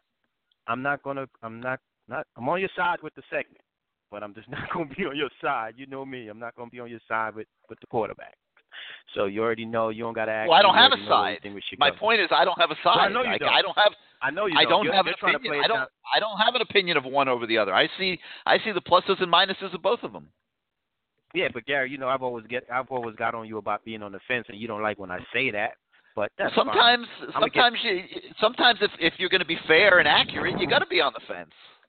I understand. I listen, Gary. You got. I have no problem being opinionated, Ross. I, I think you've been listening to me long enough. I have no problem yeah, giving opinions. You have a job to do. You have to go see those guys every day or every other day. No, and, you know, that's bullshit. Wanna... Bullshit, bullshit, bullshit. That is bullshit. And I've seen that posted okay. too. That is nonsense. Okay, I, I, if I have an opinion, I'm going to give my opinion. Listen, I go see right. Manny Diaz every week. I love Manny Diaz. Okay, he screwed up mm-hmm. at the LSU game. Okay, it's the end of the first quarter. It's a three-three game, and he's him? playing football without a starting linebacker. All right, that's screwing up. Did, all right, I'm not afraid to say Manny screwed up. Well, I mean, he doesn't discuss it with me, but I mean, I would tell him if he wanted to have the conversation. I would tell him they screwed up. How can you well, like you're great... playing LSU? You're not playing Savannah State, and the whole game turned. Well, they were in a three-three football game, right? I'm with you three, on three. that. I'm with you on that. And you know what? Yeah. That's a good segue. That's a good segue to get into my first point. I have about four of them, Gary. Give me give me a chance. That's a great segue for me to get into my point. While I have other things to say tonight, I really want to say this. I haven't heard anybody really talk about this tonight, and I think it's very important, and I, I want your opinion on it.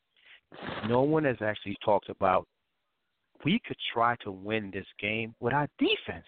what about what about getting our defense ready to play? Does everybody talking about the quarterback and the offense? And while I agree with a lot of those um, comments, what about saying, Manny, it's time. We're knocking on that door as a fan base. We're saying it's time for now. It's time for you to put everybody on notice and show us what you can do defensively. This should be a game plan to shut down this team in your stadium when it's when when the when the chip is up. This this is not a game that the defense could blow the cash. You cannot blow the cash here. So I think a lot of focus should be turned to the defense, Gary. We should be playing a big time defensive game tomorrow, whatever it takes. Whatever it takes. Yeah, the quarterback is being beat. Well, don't get beat this time. Don't get beat tomorrow. They should come in and get their behind whipped defensively. Period. Nobody's talking about that, but it's our, let's put this on our defense a little bit too. Let's not let Manny off the hook. Let's concentrate on beating them on defense. Okay. I, what's your opinion on that? I, I got a few things, but what do you, what do you have to say about that? Um, I don't have any problem with it for sure. I mean, it would be great if the defense plays a phenomenal game and the, Carolina doesn't doesn't get into the 20s or 30s. Yeah, we should not. We, we should concentrate on not giving them 17 or 20 points. That's that's the bottom line. What about putting some of this stuff on our defense? It's time for the defense to show out starting tomorrow. Let's knock on that door and they bust it open and play defense. So uh, that's that's my first I, point. Um, I wait before you go to your, before you go to your second. I got a question for you. Sure. Uh, okay.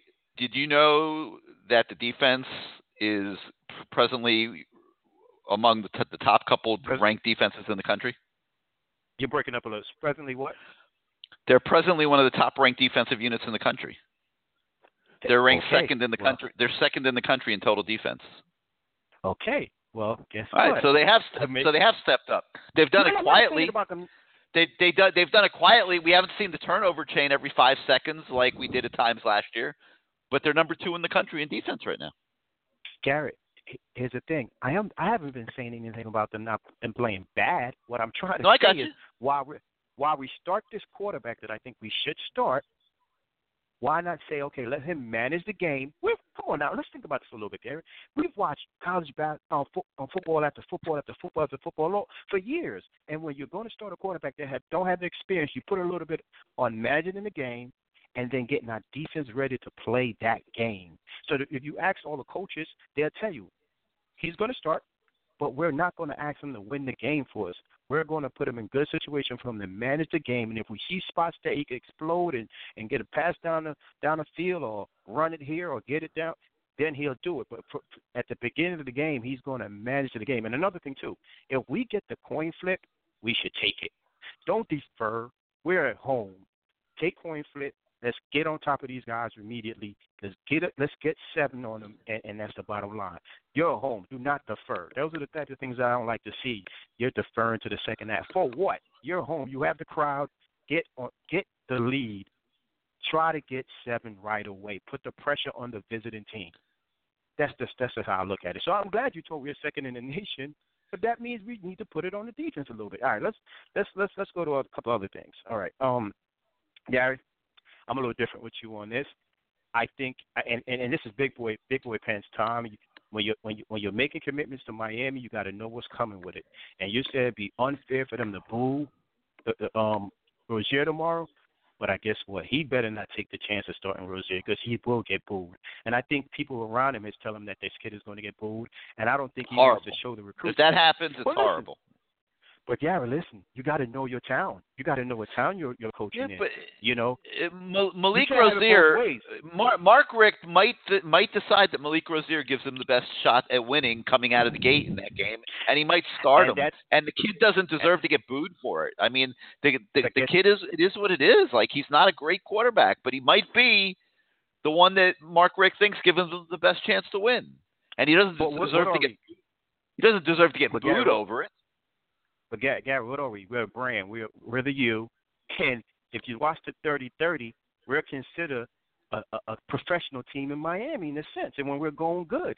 So it's time to get back going good. And guess what? If he if he put him out there and he gets booed, it is what it is. He's a fifth year senior. He should be able to handle that. And that's the thing. If you know he doesn't have the psyche for it, don't do it to him. You're talking about you don't want to throw him away, but if you know he doesn't have the psyche for it, let's not put him out there to get booed because that means he's not going to be ready. He's, he doesn't have the psyche to prepare to be able to get the job done. And I don't believe in the kid. I don't think he's a very good quarterback. I think a lot of people don't think he's a very good quarterback. So why put him out there? Roll with your roll with the guy that's going to get it done. That's going to move the pocket. I think the first several plays anyway, you should move him and hit the tight end in the opening play if you don't run the ball. Fake the run, hit the tight end on a rollout. Get them easy, give an easy pass, run the ball, and get your defense ready to win the game. Let's switch to a couple other things, Gary. All right. Um, my opinion. Let me see what you're thinking about this. Red shirts, Mark Pope, um, maybe Wiggins, the quarterback Cam Davis, all these guys. I'm something. I'm probably missing a few. Um, the kid from Georgia, number 11, uh, Hazard. All these guys should be redshirted. Um, just just not going to be able to unless there's injuries. I just feel like we should go ahead and not play around and go ahead and redshirt these guys. Just it, it'll be we'll be better off for it. What's your what you think about that? I agree. I, I think they should try to redshirt at least three of them. Uh, I still think they will, but uh, you know, I think that you know they're also, you know, the, these guys expect to play, so it's a it's a little bit of a slippery slope, you know. Yeah, yeah, and I, I don't want to hear anything tomorrow about um having a slow start. We came out we came out slow. Please, I don't want to hear that. We should be ready to ready to go. Hey, out of those seven guys that's coming tomorrow, um, returning back to um Carolina, have you looked into seeing which on defense or offense where can we meaning exploit or be or should we be concerned about any guys that's coming back tomorrow? What position and can that position give us trouble? Have you looked into it to see I have not. any one of those guys that's coming back? I have not. Okay. I have not studied Carolina to that depth. Okay. All right. Well, here's another thing for me. Um, you know, I kind of want to touch. I want to touch recruitment, but let me just touch this. Um, the kid from Clemson, kind of think it's a um, weird situation. Uh, I feel bad for the kid, but I'm also hearing that North Carolina State is a candidate for him. But how is that, guy? I thought you couldn't you, you couldn't transfer within conference. Is he a graduate? They have new they have Will he be they have new rules now, and I'm not sure if the ACC has ad- adopted a policy that keeps a kid from transferring within the conference, but he definitely can transfer at this point of the season. That that there's no Yeah, question know. about. I know that, but I don't to remember seeing anything that that the ACC adopted any special rule to deal with interconference transfers. So he might be able to go to NC State. You know, I don't know. That's terrible. That's terrible because we, I think we on the rotation, I think we see North Carolina State soon, and I don't like that. Anyway, on recruiting, Well, he won't be there by then. He won't be there by then, Ross. I think he's only got. Isn't this his last year? Or does he have one more after this? No, I think he's. A, I think this was his. Um, wasn't he a redshirt sophomore this year? It's at least his junior year, I think. I can look it up while you're talking. Yeah. But so, uh, if he, so if he's a if he's a three year player and he graduates, then he gets two to play. Ed, keep talking and I'll look it up. Anyway, hey, a couple other things too. Uh, you mentioned earlier that um the kid Wong that that, that, that Miami picked up basketball wise, it was a forward. No, he's not a forward. He's a guard. He's a four star guard. Or maybe Oh, five star, four and a half, five You sure he's not a no, small he's a, forward? He's a guard. Nah, Okay, he's my a bad. guard. I, I'm I'm That's from okay. this area. I'm from this area. he, I know I know the entire organization, very familiar with the kid and everything. He's a guard. He's a big time guard. He's one. He's a good catch. And um, surprisingly, because you know Miami was basketball wise, He was in trouble with. You're the right. C-. CJ Walker's CJ Walker's the forward. My bad. Yeah, and it, the fact that you remember earlier And last and, year. and Kelly and by the way, Kelly Bryant is a senior. Oh yes. Oh Yeah. Okay, I thought maybe it was a younger. Okay. Well, anyway, he can he's- transfer anywhere he wants to. I just don't want to be able to face him down the road. No, hey, you're not gonna, you won't have to face. Gary, answer, answer this one for me. Um, we talk about this all the time. You talk about it all the time, saying we have a we have problems getting offensive linemen in Florida, down here in Miami, and all that. You know, I'm in Jersey, but I say down here in Miami because I'm a diehard Cane fan. And um, so talk to me about this kid. Why why is this kid going to South Carolina? He's a four star, six five, two hundred and ninety pound kid. The kid Mark Fox from Miami Northwestern. Okay, if we can't get the kid Neal, why They're, can't they're not we flip recru- they're not rec- they're not recruiting Mark Fox. why? I guess they don't think he's good enough.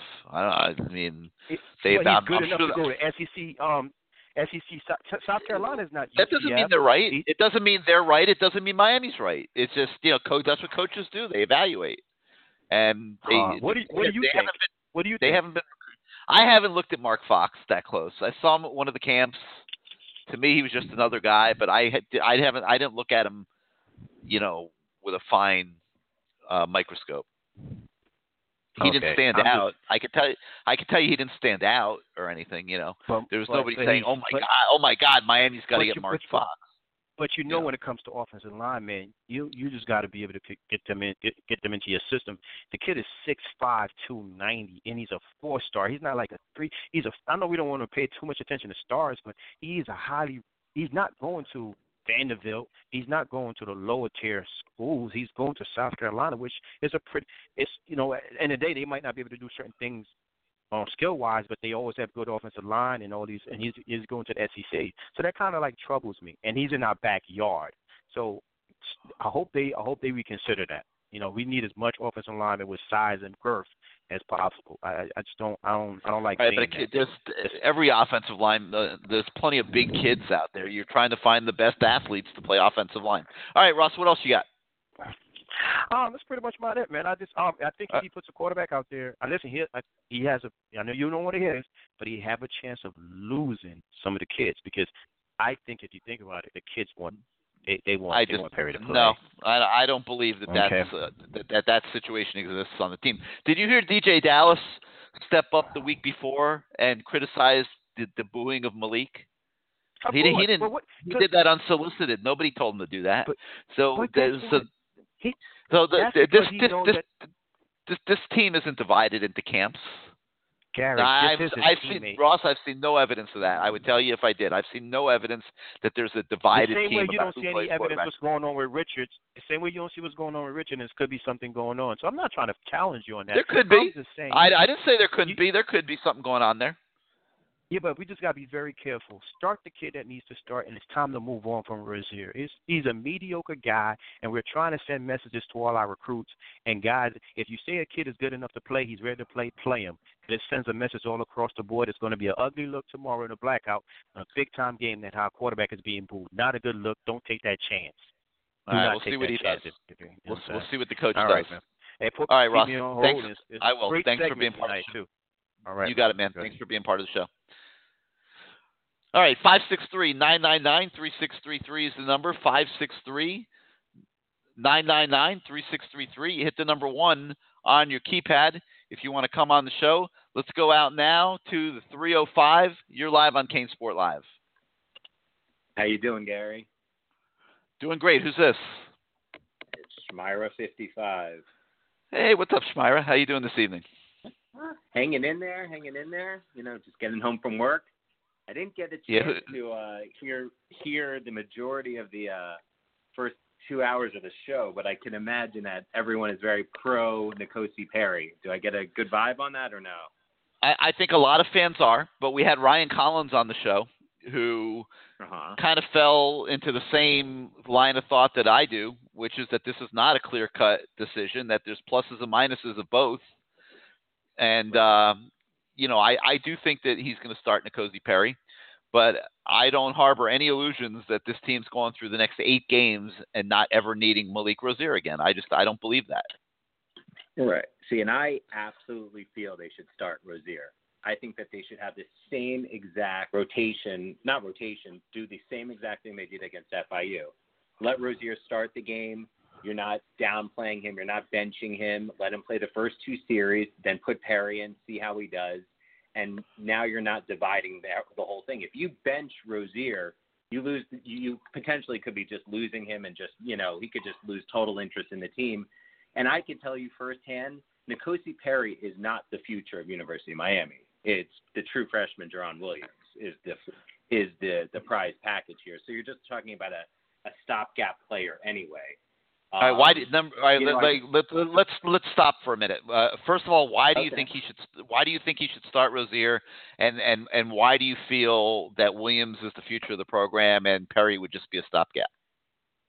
I, I mean, just from seeing Perry the last two years, I don't think that the kid has the the the poise and the accuracy and what it takes to be a University of Miami quarterback for the next three years. I think he's a little wild in the pocket.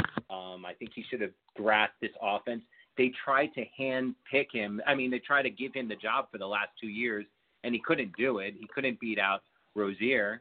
So I mean, what and, and just everything that I'm hearing about Williams is that he's the he's the next good play. I mean, the, the next quarterback at Miami. I have seen nothing from Perry that makes me think that he's you know the the next great thing. I think he's just a stopgap. That's my, my personal assessment. That's I'm going to a lot of the scrimmages, practices, talking to people kind of in the know. I don't hear anyone saying N'Kosi Perry is the next quarterback for the next three years. And Well, I mean, I'll back said- I'll back you up on that. I mean, I I said this I think on the show a couple weeks ago. I mean, I've talked to just about everybody, and I Yeah. talked to a, a lot of people that are out at every practice. I talked to people affiliated with the team. I talked to you know I I've never I'll stop right there, but I've never heard anybody that has anything to do with this program either directly or indirectly that's around it all the time that sees the scrimmages and the practices and everything else who has ever Mhm. said that N'Kosi Perry should be playing over Malik Rosier and Mark Richt is making a huge mistake. Not one person. I mean, now I- at the same I- at the same time, could and I talked that. about this. Could- mm-hmm. Yeah, and and I talked about this at the beginning of the show, but at the same time, I do understand. You know, Mark Richt the won't the can't evaluate what he has at the quarterback position without putting Perry out there, without putting Cade Weldon out there, and eventually, and he alluded to this in his comments this week, which I also played at the beginning of the show. Eventually, putting Jarren Williams out there, and uh, that could happen this year as well. I mean, he could put him out there three more times and and not blow his red shirt. And uh, he needs Mark Richt needs to have a good evaluation of the quarterback position by the time he gets to the end of November, because that's when he has to make a decision on what they're going to do moving forward. Do they go into the aftermarket? Do they go tr- try to find a transfer to come bridge the gap next year? Uh, you know, be, between you know, if Jarren Williams is going to be the guy and he's not ready yet, you might go need to go get yourself a, a graduate transfer who can be the guy next year while you're still developing Jarren Williams, for example, and and and N'Kosi if he chooses to stay or whatever. There's so many different ways that this thing can still go, and Mark Mhm. Richt's got to be prepared to manage it. And uh, I don't think it's clear cut. And uh, like I said, I don't have a personal opinion, um, other than I do think Jarren Williams will get himself into the mix sooner than later. Um, but I, I just see all sides of this thing as far as it pertains to tomorrow. Well, I just don't think you should just bench Rosier. I think he deserves to start. He deserves to. The problem with I see with Perry is going to happen. I could see this happening. All the fans are going to go out there. They're going to clap for him. Blah blah blah blah. Everyone's going to be so happy. Then he's going to throw two pick sixes. Next thing you're going to you're going to blow a stupid game to North Carolina to Pittsburgh, a stupid game like this that you should be winning. That a Rosier could manage the game. Because if you notice, Rosier, maybe he's not going to win you a game, but he certainly doesn't have those terrible interceptions or really things that are going to just kill your team. He's going to just keep you in the games and just get you oh, oh past the finish line. He's not going to win you the games. I could picture N'Kosi Perry and coming there and flat out losing you the games and giving you know with pick sixes, turnovers, things like that, and and that's what really scares me. It happened. You know, he had some interceptions in the scrimmages in the fall. Yeah. You know that that certainly you know weren't weren't great and stuff, and you know, but at the same time, we also saw the potential he has against FIU. Yeah. But you can't. You, I don't think you can overreact to that, which is why, like I said, I'm I'm on the fence. You know, I and I'm not on the fence Right. often. On this one, I'm on the fence. I personally think the biggest issue this year, and and I'm not fingers at anyone or saying that, but I think that they don't put their quarterbacks in the position, and they don't put their athletes in the position to really make plays. If you notice when Perry came in the other day, they gave him some very easy throws to Brevin Jordan, you know, to to some of the receivers over the middle to Harley, just very easy passes, and then let them make them into 10, 15 yard gains. I, I don't, Yep. I didn't see them doing that at all with Rosier at all. And every ball basically has to be a, an all or nothing ball down, you know, and and they just didn't give them him that easy plays, and that's what I think really is the, the, the problem here. That, that, Well, and comp- compliments to Mark Richt for that because he set N'Kosi up for success, which is what he's supposed to do as a coach. You know, I- and that I was his first done that with Rosier. meaningful. Right. It was his first meaningful playing time. You know, he set him up for success. He gave them high percentage passes to throw that got him into a little bit of rhythm, and then he took some shots down the field. Right. Well, I, and I and I really thought they did. They gave the kid a real service by doing that. You know, they got the kid, which they could have done with Rosier. Even if you go back to the LSU game, the guy. I mean, he was completely shot by the time you know with everything that was going on, and he did eventually throw that pick six. But I mean, they didn't set the guy up at all for easy passes. Everything was a you know, a 15, 20 yards down the field. When you have the athletes, you got to take advantage and get yourself some easy plays. That's what that's what I saw. Um, And for, and, and just- fortunately, the couple times when he could have been intercepted, he wasn't. Yeah, that, right. Yeah. I mean, the other day Perry could easily could have thrown three interceptions, easily. I mean, but I think we're both on the same page that I don't think anyone in the know within the program really thinks that N'Kosi Perry is the next coming of a three-year starter at University of Miami. That that's that's. I mean, I'm sure the fans could say that. I'm sure, by the way, and I'm like I said, You're I'm making sure a lot of people very fans. unhappy right now, but you know, uh, I'm there's a speaking the decent truth, there's a chan there's a decent chance that you're right.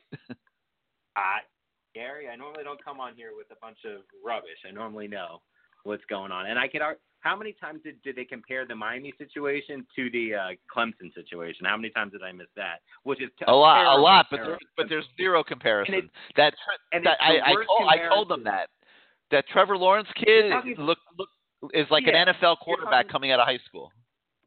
Yeah, you're talking about probably the top player, probably top quarterback in college football now, which was just happens to be a true freshman, taking over for basically a a very similar to you know an above average Rosier, like you know a game manager. So we got to start the best player. Here you're talking about two, the best of the worst in our situation. You're not talking about a uh, first rounder anywhere in the Yeah, it's not a good comparison.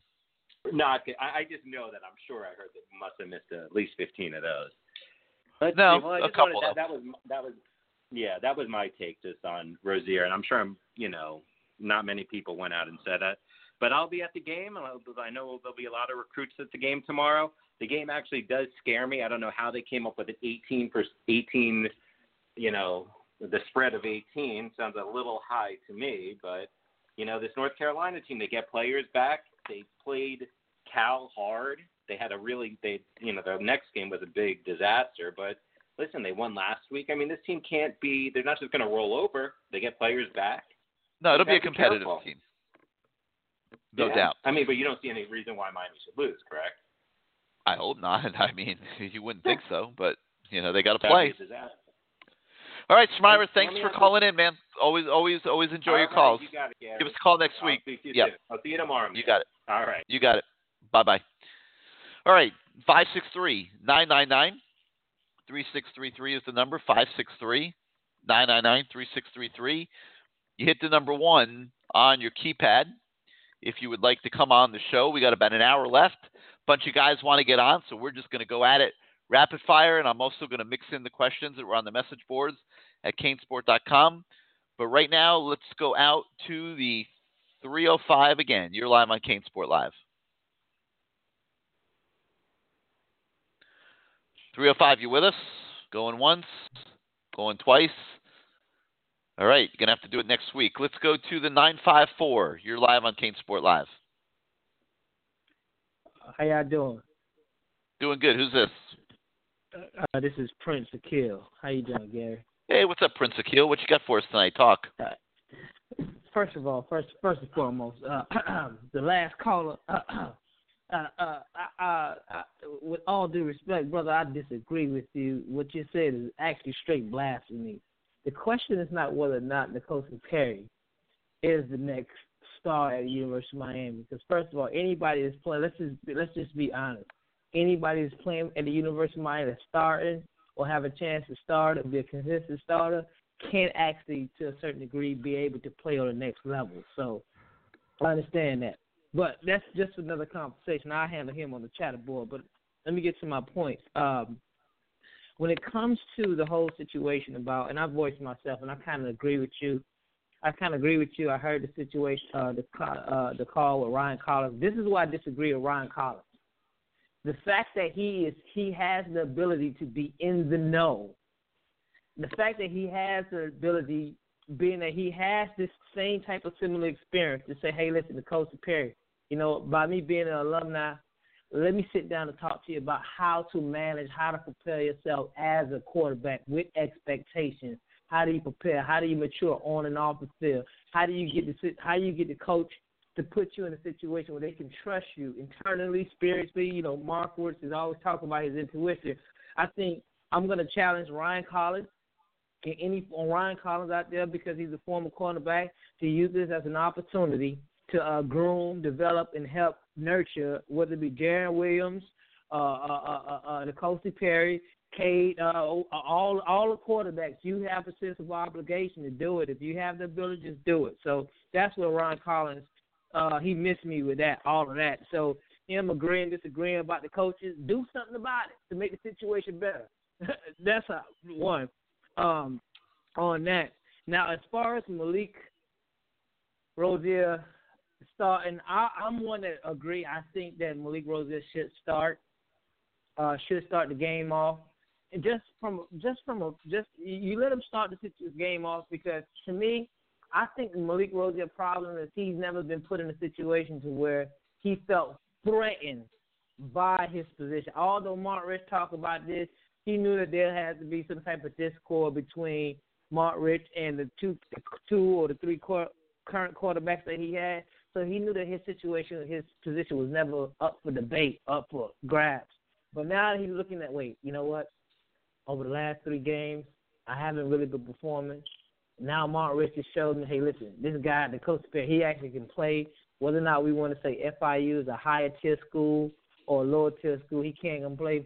I think if Malik Rosier starts tomorrow, we see a different Malik Rosier, someone that tends to be more conscientious about where he's placing the ball, not locked in on one receiver, and try to manage the game from a standpoint of showing the true leadership, showing the next progression and what Mark Richt is trying to teach him as a quarterback. All the film he's been uh, watching, and all the quarterbacks, whether it be all the older heads, Brad Kaaya saying, "Listen, this is what you got to do." So all those whispers, but now now can now become some type of internal motivation to excel on that. So I'm I'm I'm I'm like you. I agree with you in a lot of sense. I'm not well. Now I wouldn't say that. I can see both sides of it, but I think what's best for the team overall is to start Malik Rosier, let him have a chance to prove himself, and then if things are not going right, or if things are going right, you hope you bring N'Kosi Perry in, so now he can honestly feel that it's uh, given to him. Um, that's my points on that. Um, but like I said, I disagree with uh, Ryan Collins on the whole quarterback situation. I think he just should, should just man up and just mentor. I, but what I want to ask you, um, as far as uh, Ahmmon Richards, I do think uh, Malik, Malik, him and Malik Rosier not having a timing down pack, whether there was an issue issue with the whole LSU situation, I do think that's a big issue, not only amongst him, but all the other wide receivers. So I do think so. Whether or not it's an injury or not, we never know. But what I need your expertise is um, in trying to figure out with the offensive line, what's going on with uh, the kid from American Heritage? I think his name was Herbert. uh, that came in last year? Is he progression? Is he he progressing to the offensive lineman that we thought he could be, or he's just No. another gap filler? No. Right now, he's just the guy. He's he's yeah, he's he's not in the picture at all right now. Hmm. Him and Dykes, him and Dykstra, I would say, are the two offensive linemen on the roster right now. They just just aren't there. You know, I mean, I don't know if they'll ever be there. Mm. Mm. Okay. Now, as far now, this is what I wanted to get your real uh, uh, view too on Patrick Bethel. As far as his development, do you think as the season progressed and Gerald Gerald Willis start demanding more attention as far as uh, double teams, do you think we will see his game elevate to where he can use this as an opportunity to show that hey, listen, he could be as a dominating force, at least play at a complementary level to whereas uh, McIntosh Tosh was kind of that similar where he could take Mhm. on the McIntosh level because you know Gerald Willis level is kind of elevated. Do you see that? yeah, Ger- Ger- Ger- that's Gerald Willis is that a level above all of them. I, I certainly don't see him getting to that level. Uh, I thought McIntosh was pretty good, so I don't know about that either. But I I think Bethel is. Uh, I mean, he's improving. I I, I thought he he played. He's playing better each week. I, I don't think he's a dominant defensive tackle by any stretch of the imagination. But you know, Mm. he. I, I also think Jon Ford's getting a little bit better. I think Jeff Okay. Simpsons is do, seems to be doing a pretty good job coaching those guys. So what about that other kid uh, that that that was from Alabama? I, I, uh, initially, I think Tyreek Martin. Where is Yeah, he he's- Is, is He's not. I don't even know. Is he still on the? I don't even think he's on the roster anymore. no way. I'm having to go on memory here. My my memory's telling me he's not on the roster anymore. Let me. uh I'll double check that while, while we're talking, but uh I don't think he's even on the roster anymore. But he's not. that's what I'm- He's I not. just- Oh, oh wow. Okay, that well that answers that. But um, that's that's I think that's I, I wanted to know about uh, uh, Herbert uh, as far as O line because I was you know the conversation I was like I haven't heard anything about him. Patrick Bethel, do you think his progression, how's the progression going, and with Gerald Willis demanding more Okay, double team? let me just let me just stop sometime in the myself. I'm. I'm, he is still on the roster, but he's not in the picture for anything. Okay. I, I don't think Gotcha. I don't think he'll be on the roster much longer. Let me put it that way. Gotcha. So yeah, now I wanted to know your thoughts on as far as what I was saying as far as Ryan Collins. You don't think he should use it as an opportunity? I know he's busy with his business. You don't think he should use it as, as an opportunity to, you know, you know, being that he's been in a similar situation or close to it, to try to, you know, help Perry Williams, uh, uh Cat, uh, all those guys kind of develop and but take their game up to the next level. That's what I, I, No. I, I think that's the missing element. No. I don't think Ryan Collins is positioned to go down there and do that right now. I mean, I don't think Mark Richt would welcome it. You know, I I I I just don't. I mean, you know, r- right now I I think people, you know, including former players, are best off just letting Mark Richt do his thing. I mean, i- i- if you can't trust him with the quarterbacks, then you can't trust him with anything, because that's where his greatest level Mm. of expertise is, and uh I know I trust his expertise there. And if he fails at Miami, I'll get accused of supporting him at this point. Just like the first couple years I supported Al Golden because I saw potential in Al Golden. Al Golden, to me, had potential as a CEO type of head coach, and and he was very organized and and and worked hard and everything. But he was he was he was stubborn, and and he and he didn't he didn't make the adjustments coming in, in year three that he needed to make, and and that's why he failed. But you know, I, I supported what he was doing the first two years because I thought he had potential. And you know, Mark Richt is a veteran guy; he's got a lot of experience with quarterbacks, and he hasn't done anything here that should have made anybody lose their trust in him, in my opinion. At this point, it doesn't mean he's going to win the national title. I don't know if he will or won't, but I think you know he's had the program on a steady move forward. He's trying to do the same thing this year. We'll see where these last eight games go, but if if, if they can get to 11 and one, which they certainly have the capability of doing, that will be another year of progression, and then we'll see where the postseason goes. But uh, I just I just don't see why anybody would not trust Mark Richt.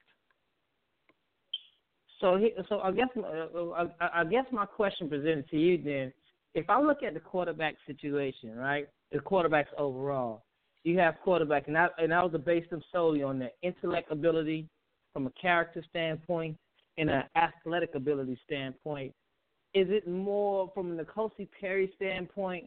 Uh, do you think it's, is is it more on a character standpoint on which he's referring to as far as trust, and or intellect as far as him not having the mental capability to progress towards taking the whole package all together? Because we know that we could check off the Well, box from an athletic I- standpoint. I don't think it would be fair to sit here and say he doesn't have the mental capability, but you know, and, and I and, and here's here's where I I miscalculated N'Kosi coming out of high school, and because I, I mean my my feeling of the situation a year ago was. Well, we, we we know Malik is average. Okay, he had been average for the previous three years. You know, he he backed up Brad Kaaya, who was above average, but not much above average. And Malik wasn't close to Brad. Brad was a clear cut starter when he was here. So I didn't have great expectations for Malik Rosier. And when I watched N'Kosi Perry in high school, I was like, wow, this kid's got some real skills. And you know, he, he spent that time working with Jameis Winston, and I, you know, I made the comment that's a great guy to be working with because he's got those kind of the same similar type of skills, and he might be able to develop into that kind of player for Miami. And I thought N'Kosi was going to walk in here and win the job a year ago. And what I what I came to realize and what I think happened was he didn't play at a very high level of high school football. He played at uh, the Ocala Vanguard, their class 3A. Um, he didn't come prepared to the degree that I thought he might, and it took him. A, it's taken him a, a lot of time to, you know, he's he's been developing slowly. There have been times when he he showed his immaturity, got himself suspended, um, and maybe wasn't as mature as you would like for a quarterback that you're going to put on the field to be. And it's it's taken him some time, but you know, like I said, we're at the point right now where, and, and Mark Richt has been very honest about this. He needs to find out what he's got. You know, he needs to put these guys on the field, and he needs to, uh, uh, in the context of he also has, has to obviously win the games. He has to find out what he has in these young kids because he's got to make decisions about next year and he can't make them if he doesn't know what he has now. So I think that's why he was very motivated to get N'Kosi in the game early last week. I don't think in his wildest dreams he thought he was going to go out there and do touchdown, touchdown. You know that was an eye opener, even even though it was against FIU. I mean that was pretty damn good, and and N'Kosi played well all throughout. He had a few throws that could have been intercepted. Uh, you know, obviously he's not a, a perfect quarterback, but I mean, could you have expected any more? Than what he did last week? I don't think so. So did you have any? And, I'm, and I'm, did you have? And this is my last point for you, and I want you to elaborate more. As far as watching the N'Kosi Perry play last week against uh, FIU, and you know the fact that a lot of those kids were from South, a lot of from, the state of Florida, South Florida, and from a game speed standpoint, number seven was able to get to uh, beat our offensive line and, and, penetrate through from a game speed standpoint where they may not have been elite elite talent, but from a speed standpoint they was there. Did you have any moments as as an analyst, as as as a writer, to where you watched the coach Perry do a couple things, you're like, hmm, wow, I kinda I I I, I kinda envisioned him doing this and saying, Yep, this is what I seen. When I watched his tape in high school, say, Yeah, this is what I saw from I I I I saw this ability in him. Now I'm yes. right here. Did you have any yes, abs- like that? abs- okay. absolutely, without a question. Yeah, I, did see that, uh, but I've been doing this long enough that I understand that that was a very small sample size. I did not think FIU was very Mm. good, and I I think the days moving forward, there's going to be a lot tougher ones than what we saw Saturday. And I'm not jumping to conclusions. I'm just not. I mean, I, I know I know better than that. Gary, I appreciate you. I look forward to uh, getting in the box, uh, the chatter box later on today and tonight. Uh, you can just, uh, I'm, I'm just gonna actively listen. Thank you. All right, man. Thank you. Thank you for being part of the show. All right, guys, let me knock off a few of these questions that were submitted on the message boards at canesport.com, and then we'll go rapid fire. So all you guys that are on hold, stay there. I'm going to try to get to every one of you. Um, is Coach Thomas Brown in the booth spotting for Mark Richt, or is he on the field? And if he is in the booth, what role does Richt's son have now with Brown? Uh, they've both been in the booth the past two games, and I thought that was a really nice adjust, adjustment by Coach Richt uh, to get an extra set of eyes up there. I, I think that helps him. And uh, you know, when he added another position to the coaching staff, uh, we talked about it last year. I, I thought he might go in that direction and get himself another uh, a veteran offensive kind of set of eyes that can that can work with him uh, on game day and, and and be up in the booth and help him you know decipher through what the opponent's doing. It's very hard to do it from field level. So um, I think Thomas Brown's at the point of his career now where uh, he's maybe ready to start playing a little bit uh, that kind of role. Uh, Jon Richt by himself is not very experienced at that, so I thought it was a good idea for him to put that extra coach upstairs. They certainly have enough GAs and everybody else that can work the sidelines and um, get Thomas Brown up in the booth. So. Uh, uh, kudos to Mark Richt for that. I think it was a good move. Uh, another question uh, do, do we just start going for it now on fourth down instead of punting? Uh, no, uh, I don't see that. Uh, you you might see Jack Spicer a little bit. You know, he might he might take a step back with Zach Feagles, but you know, I've seen Zach Feagles kick a lot, um, but obviously both in games, but also on the practice field. He's a whole different kid on the practice field. Uh, when you watch him kick on the practice field, he he booms the ball 50 yards. He's got that four four and a half, five second hang time, everything you would want in your punter. And for some reason, I don't know if it's nerves or whatever, he just doesn't get it done on game day. And and you know, as he moves forward in his career, he's a sophomore. That's going to have to change. But uh, you talk about going for it on fourth down instead of punting. I mean, if you're on your side of the field, you're not going to do that. If you're deep enough at the uh, on the other teams like 30, 35, and you have to make that decision. That has nothing to do with Feagles. You're deciding whether you want to go for a field goal or not. So uh, no, I don't. I don't think that Mark Richt just starts randomly going for it on fourth down instead of punting. All right, let's get back to the calls. Let's go to the six seven eight. You're live on CaneSport Live. Hey, Gary, what's going on? Doing great. Who's this? Can you hear me? I can hear you. Uh, Canes Junkie. Hey, what's up, Junkie? How you doing Junkie. Oh, oh, man, I'm good. I'm good. I'm good. I got a few things. Uh, I think first of all with um, with the whole quarterback situation, right? I think when we look at this situation, a, a lot of people, especially the, the the the dude who called in and said uh, Perry a stopgap, and he hadn't seen nothing from Williams, but claims Williams is the future, but he has nothing to go by. Um, but he says Perry a stopgap. Like this the thing with Perry. All right, and first of all, Perry played in the same division. Carol City won the state championship. The first game of the playoffs, they lost to Lake Gibson, who Carol City ended up beating in the state championship. That's first. So he played in competition, Vanguard. But the thing with the thing with Perry is what I think is unfair. All right, first of all, he come in he comes in the season uh in the end of the summer, right? All right, the talent is clearly there. He was like the third ranked quarterback in his class. What they do at Alabama, and that's from a talent standpoint. All right. The thing with Perry was we knew he wasn't going to be physically ready. Look, like if you just look at him, he now he still to me he still isn't where he he well I would like him to be playing quarterback, especially in the RPO. Physically, he had to, it was going to take him a year to red shirt to get physically ready. All right, so to say, oh, he had all the last year, like, let's start with that, because we know he had to physically mature to even be on the field without us holding our breath. That's first. Second of all, okay, he had the issue for him to be suspended for the first game of the year that was six months prior, according to reports. That would put that would have put in, put that situation in that same time frame. So now, not only is he not physically ready, okay, now he has a trust issue, and it's like, oh, okay, it's his character. Talent wise, we know it's it's not even close.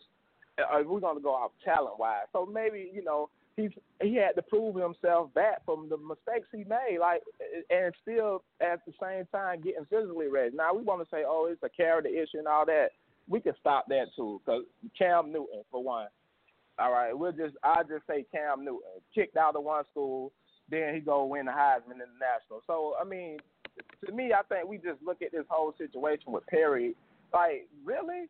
Like, come on now. We know he's the best, the better quarterback on the, on, you know, out of the two. All right, learning the playbook that when when Malik first got here was a totally different playbook. Then last week, uh, last year, this when he implemented the RPO and, and why, and you know, he did that for. And then he started recruiting quarterbacks to run the RPO. All right, that was Perry offense.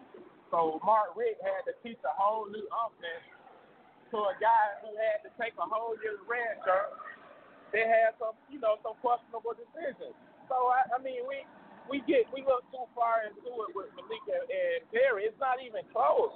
And then now we say, okay, we want to put Malik out on the field when he's proven that he's not the best option to win. And if we want to say that, like, hey, the best player should play. Why we keep saying Malik should start the game? Like if the moment too big for Perry, the moment's too big, but the best player should play, and it's it's not even close. And and, and the guy say, oh, we want to say, oh well, Mark Richt made the offense like this for Perry. Malik couldn't hit Brevin Jordan all night. He was wide open all night against LSU. The catches, Jeff Thomas became a superstar to the world because he had to make acrobatic catches for the same passes that that Perry throw effortlessly. I mean, it's like let's be real with the situation. Okay, the only thing that the only thing that uh, Malik has on Perry is time. And and, and if we well, experience, say, okay, maturity. I mean, yeah, man, it, which is time. Which is yeah, time. You're right. Right, but this is my point. All right, Richt said the, uh, the quarterback that's going to play for him, he want them to be around this percent. Uh, he want them to do this and do that okay, Malik, you had uh, you're a fifth year senior, and you still can't throw passes at a high completion rate. You okay? You know you know the offense, but the purpose of knowing the offense is to know where to go with the ball. You make the offense stop. It's like you okay, you know the offense, but you can't hit the open man. What good is knowing the offense? What what good is is knowing you you know where the checks are, but you're not hitting them. You can't hit them. I mean, it's, it's pointless for us to keep saying Malik should start for what? It's a waste of time. But to get us down in the hole and end up blowing the game, or we say, oh, put Perry out there, he might throw an interception.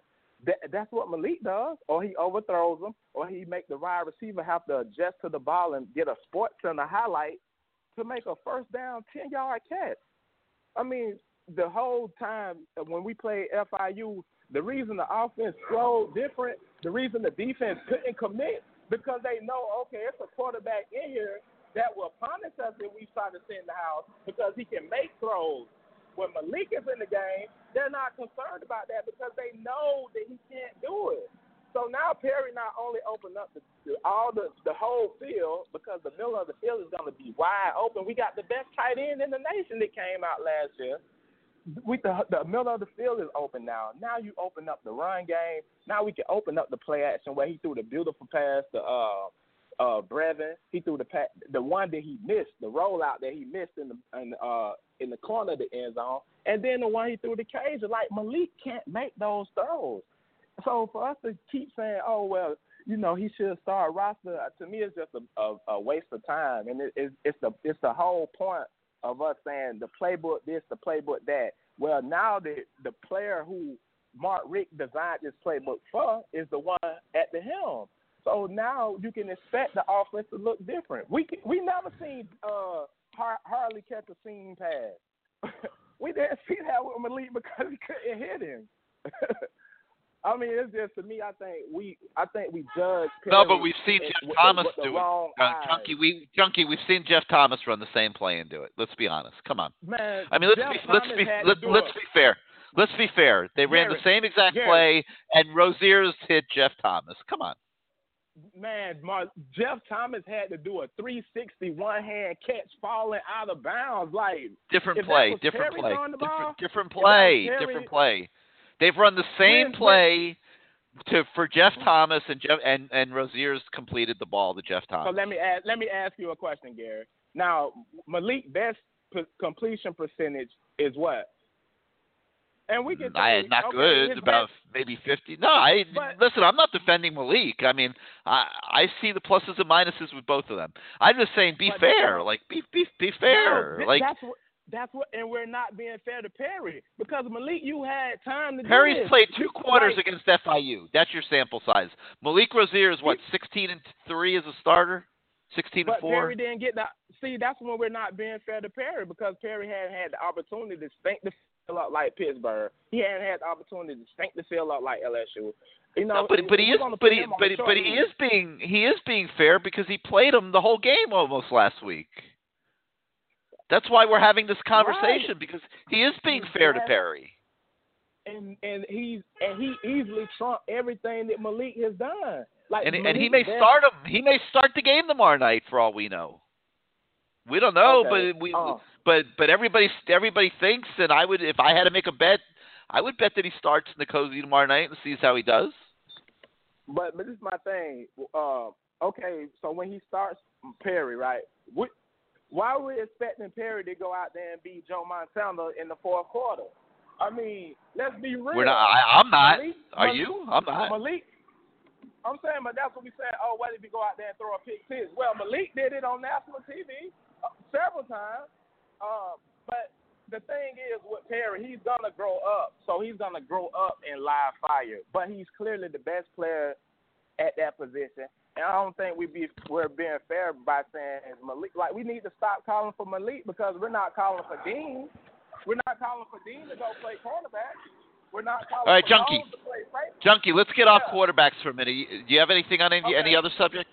Yeah, yeah, yeah, yeah. I wanna um I wanna talk about the um the whole Evan Neal situation. Um like the I guess the board going, you know, hey, he might be a Bama lean, you know, um he's thinking about Bama or his mom said Miami. I was just like I wanted to uh, you know, ask a few questions about that. And and why why you feel like uh, so if Stevenson is all Georgia and he has been all Georgia, what would be the reason for him not to be committed already? Don't know. Don't know. Uh, but I, I, I, I don't see any indications that he's coming to Miami. I just don't. I think he's going to Georgia. Evan Neal, I think there's a decent chance he comes to Miami. Fact, I think I foreca- I think I forecasted him to Miami. We got you know we got that new for we got that new forecast feature now on the website. That's like a like another way to predict. But I'm saying It's a, yeah, it's a prediction thing. Yeah. Yeah, so recruiting is being slow. So why are we getting so much smoke with Stevenson if it's slow right now and it, and he hadn't committed yet? To me, I'm like, like what Dent did is is something to be like, okay, wait a minute.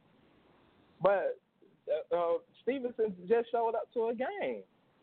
Yeah. No, he hasn't So, told Miami like, they're I'm out of it. What, what, He, he Yeah, hasn't so told Miami where's to, that they're out of it. The, the best way I could describe it to you is my guess is I don't think they're counting on him. I think they're they're they're battling it out. They're fighting as hard as they can fight. I don't think they're counting on him coming. So we will, will we have already uh taken another commitment at that position if we wasn't counting on him. No, not yet. But I mean, there's other kids out there. You know, that they might not be as good Okay. as Tyrique. I mean, I mean, like, they're trying to they're trying to sway Akeem Dent, who is is equally regarded to Tyrique. So we'll see. Right, right. All right, Okay, Junkie. Hey, look, I'm, hey, look, look, look, look, Gary, I'm gonna be, um, I'll be down next week. Hey, I wanna, uh, I want my man Bruce. You know, I want to come check out the uh the Sicilian pizza. Like, what's up? Yeah, you do that. It's a great place. Yeah, I want it. I want it to be on him too now. you are. you want him to buy? All right, we'll try Yeah. we'll try to arrange that. You let us know. You let us know when you're coming down. All right. All right. Okay, go ahead, man. All right, Junkie. Thanks, man. That's funny. We'll have uh, we'll Bruce buying Sicilian oven pizza for everybody. Um, another question that was submitted on the message board: Does uh, Jarren Williams look as mobile as N'Kosi Perry, or have a quicker release?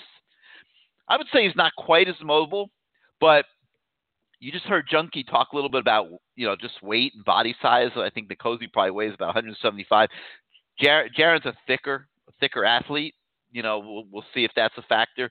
Um, but he can move a little bit too. I don't think he's quite as nimble as N'Kosi, um, but he does have a strong, probably a stronger arm. And um, the thing that I see eventually deciding that battle between the young kids would be like who best masters the mental side of the game. And and you know, you heard Mark Richt at the beginning of the show talk about the, the different intangibles he's looking for, leadership, huddle presence, you know, things like that. Uh, I think that's all going to factor in, in, in who ultimately uh, he picks in 2019 to you know to be the the, the future of the program, and uh, so we'll see how that plays out. Uh, next question: Should we expect this team to go to a New Year's Six bowl this year?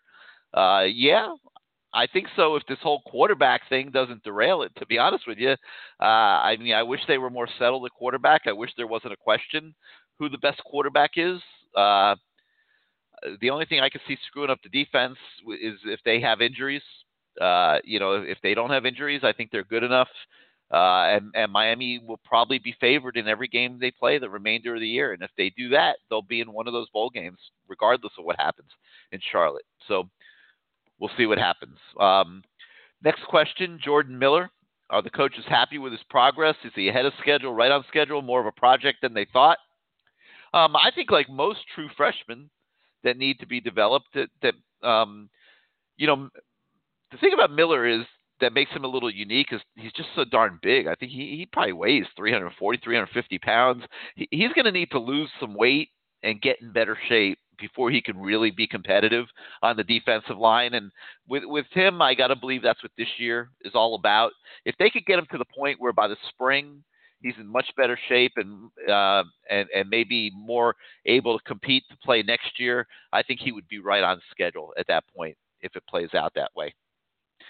All right, let's go back to your calls. Let's go out to the 954. You're live on CaneSport Live. Hi, With Gary. us? Can you hear me? That, yep, that's you. Who's this? Hey, this is JJ Dub 13. How you doing? What's up? What's up, JJ? What you got for us? It's been a while. Well, been a while since I've been on the talk show. I missed the last couple, but wanted to compliment you. The um, point counterpoint is a great segment. You know, with the uh, past players. I actually um, going back um, in the job I have, I do like pharmaceutical sales. So I had a chance to meet Dr. Claude Jones back about three years ago. Great guy. Talked about Great guy. football a little bit here and there. So yeah, enjoy it. Um, so I went to the Canes game last week against FIU. so what I saw was, you know, watching the game closely with Perry quarterback, and you know, I know everybody's been talking about that tonight. So don't want to be too much of a dead horse. But the thing that I liked a lot that I don't know if it was Richt, you know, adjusting the play calling to Perry's strengths, but the intermediate passing game is was great. You know, it was on display like the guy said a little while ago. He mentioned Mike Harley. That was somebody that I've been waiting to see explode. Even going back to last year, that I've heard about. He practices his butt off. He's Oh, my God. right after Jeff Yeah. Thomas. You know, Yep. Yeah. Yeah, it was, it's nice to see Harley get get the chance to do a little bit more because he, he earns it on the practice field, no doubt. I mean, when you're watching a receiver drill, he's working with a different intensity than all the other guys, and that's not necessarily a good thing. Like, and you know, in fact, I heard that last week at one of the practices, Harley stepped up and, and tried to demand that everybody practice like him. Uh, you know, he he treats every rep on, in practice like it's the last of his life, and uh, I've been very impressed when I've watched him do that. He's not as naturally talented as some of the other guys in that room, but uh, he outworks them, and that's why he's playing so much.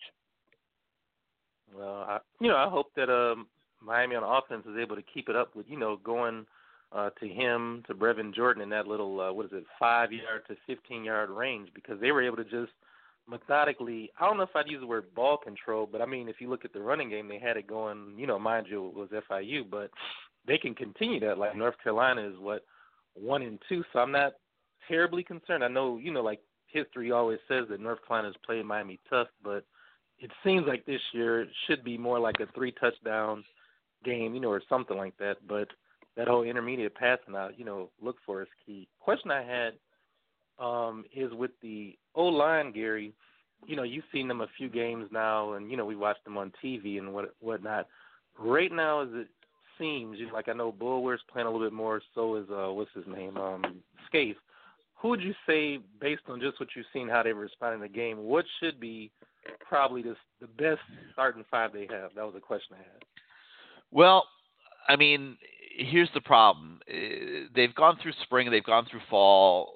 It, it's going to be hard to remake everything at this point. I mean, I, I, think they're going to have to keep doing what they're doing. Uh, I mean, big picture, I think you'd like to take Donaldson and move him back to guard without question. Uh, I think you would like to take uh, Tyree St. Louis and move him over to right tackle.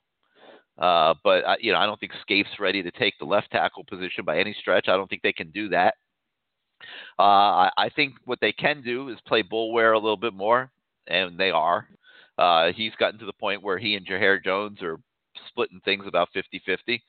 So they're really probably doing everything they can do, and uh, they're they're doing a decent job pass blocking, uh, grading out relatively well as pass blockers. Where they're struggling a little bit is in run blocking. Hmm. You, you there? Yeah, yep, I'm there. No, I agree about the pass blocking looks good. Um, at the game, I was noticing what they were doing was they were flip flopping, rotating the three tackles. So they were like, let's say from maybe the second or definitely by the third quarter, the probably second quarter, they were flip flopping um, St. Louis, Donaldson, and Scaife. Like I was looking in every, let's say every other series, they were rotating between those three. So oh, this is. They're trying to develop Scaife. They need a they need a third guy. Uh, you can't you can't you know if somebody gets hurt, you gotta you're gonna have to put him in the game. So that they're trying to develop Scaife, and and that's why you're seeing him uh, get in the mix. Gotcha.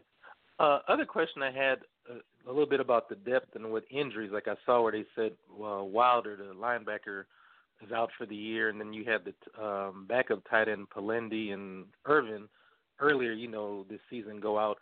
Um, what are they doing to address not necessarily linebacker because it seems like they have enough there, but for um, defensive line, I'm sorry, defensive end and tight end, is anybody like they're bringing over, you know, to another position to back up like tight end because they can't go the whole year with um, the two tight ends, Jordan and Mallory. So who else do they have?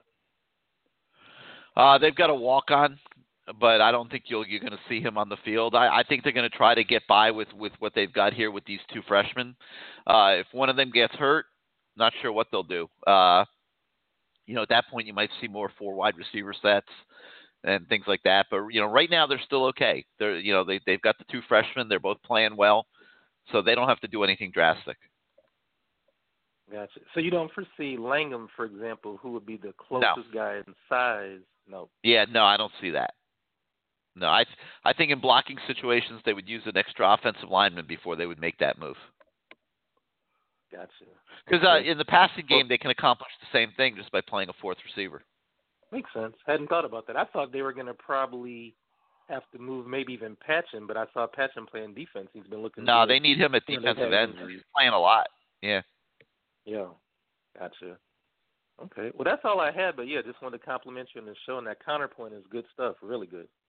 Oh, good. Glad you enjoy it. We like we like doing it, so it's all all good. All right, man. Thank you for being part of the show. We'll get talk to you next time. Let's go to the nine one six. You're on CaneSport Live. Gary, what's going on, man? Doing great. Who's this? Hey, man, it's Roland from New Orleans. Hey, what's up, Roland? How you doing this week? What's going on, man? How you doing? Man, I got a chance to check the game out, and uh, Gary look, man, uh, he looked pretty good, man. Just want to get. I know you were at at, at practice, so you got a chance to see different aspects of him. What, what's your thoughts on him going to On Perry? Carolina game? I, I mean, I, th- I thought he did great. I thought he did great against FIU. I think he gave Mark Richt everything he could have have wanted out of that game, and, and you know now we got to see where it goes from here. And you know, I don't, I'm not lining up in any camp personally. I, I'm, I my total trust is in Mark Richt I, to make the proper decisions and judgments, and uh, I'm like everybody else. I'm anxious to see what he decides to do tomorrow night. I think he'll p- play both, but we'll see. Uh, I do not think the fans should boo if he puts Malik, out there first. I think that you know that that would be a shame. You know, I, I mean Malik Rosier has not done anything to deserve to be booed. You know, I mean he is what he is. He's done the best he can do.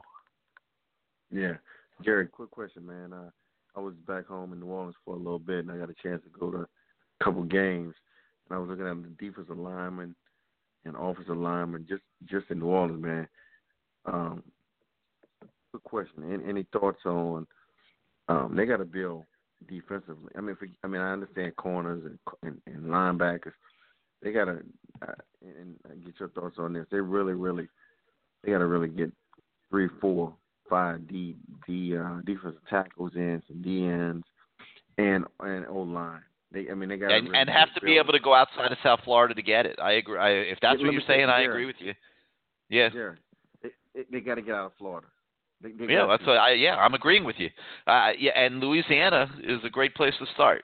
Louisiana, Texas. I'm,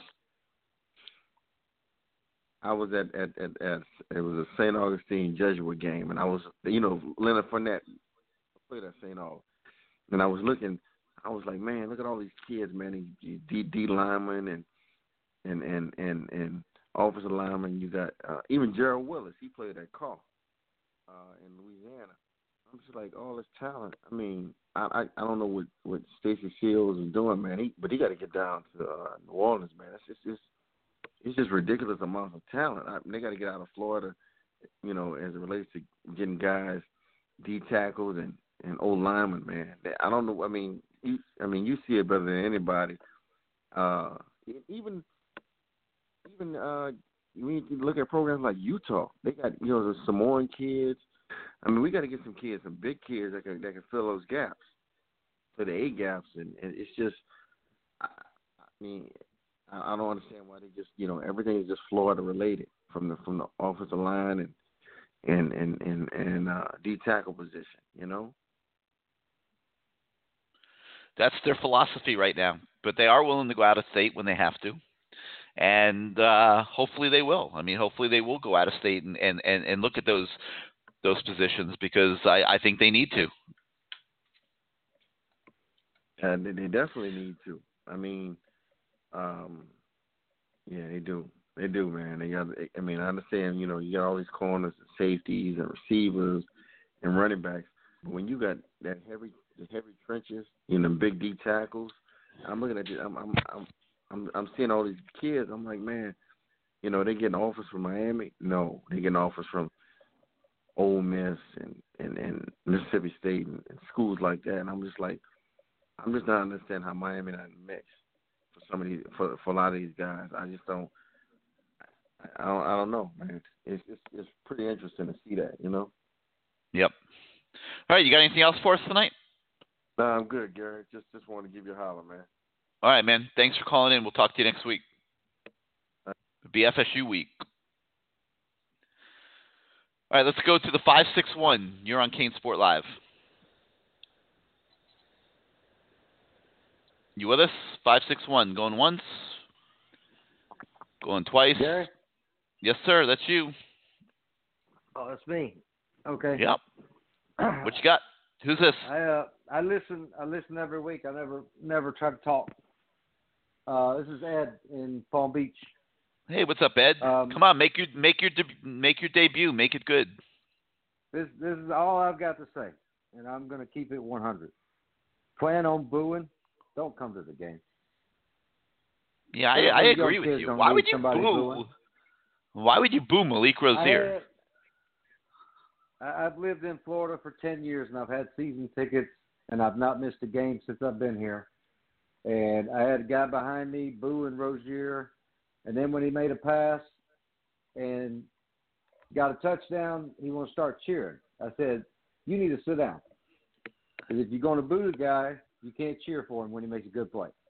And that's that's all I can say. I, I I'm as far as who should start, I, I leave that up to Coach Richt. I, don't really. It doesn't matter to me either way. Uh, I think that Rosier has put his time in, and if you if you don't start Rosier, who, who's to say that the the kids other kids will get discouraged? I don't know, that's that's all I wanted to say was if you if you're gonna boo, stay home and boo in your living room. Yeah, I I, I don't disagree with you. you- I I think that would be you- you really a shame. You don't need if if you're a real fan, you don't you don't do that to your own team. Yep. No, no All right, man. You got you got anything else for us? That's it.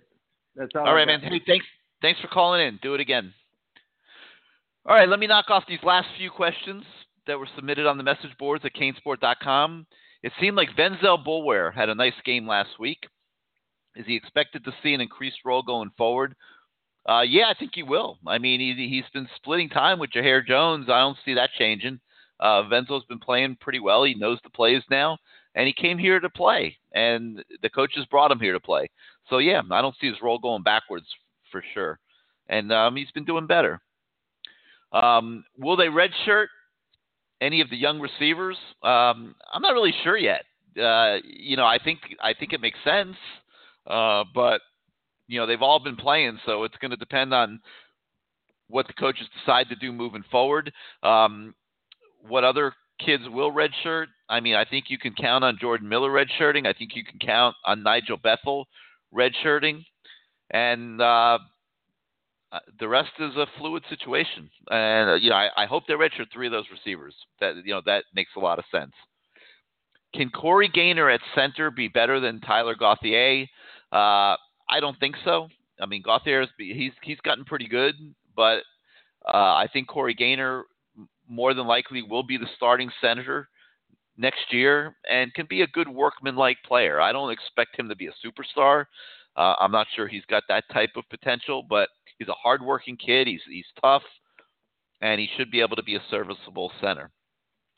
Um, is there any concern about the lack of quality depth in the secondary going into ACC play?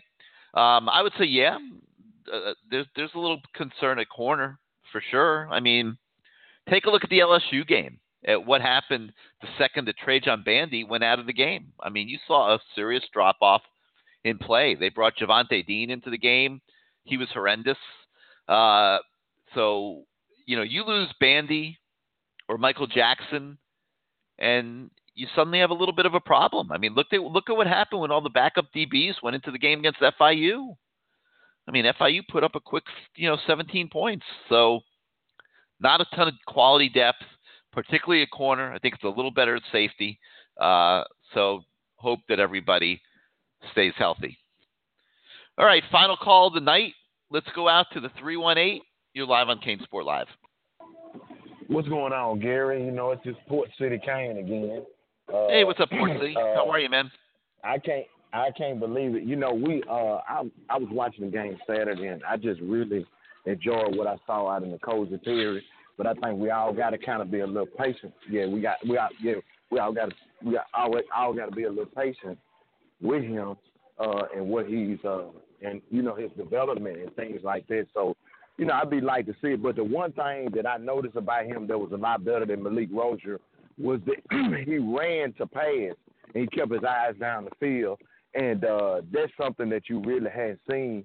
But you know, I think it's on the table for him. You know, if he come out there and uh and hit a home run next week, you know, and keep on stringing together home runs, you know, then you know it, it could be his home.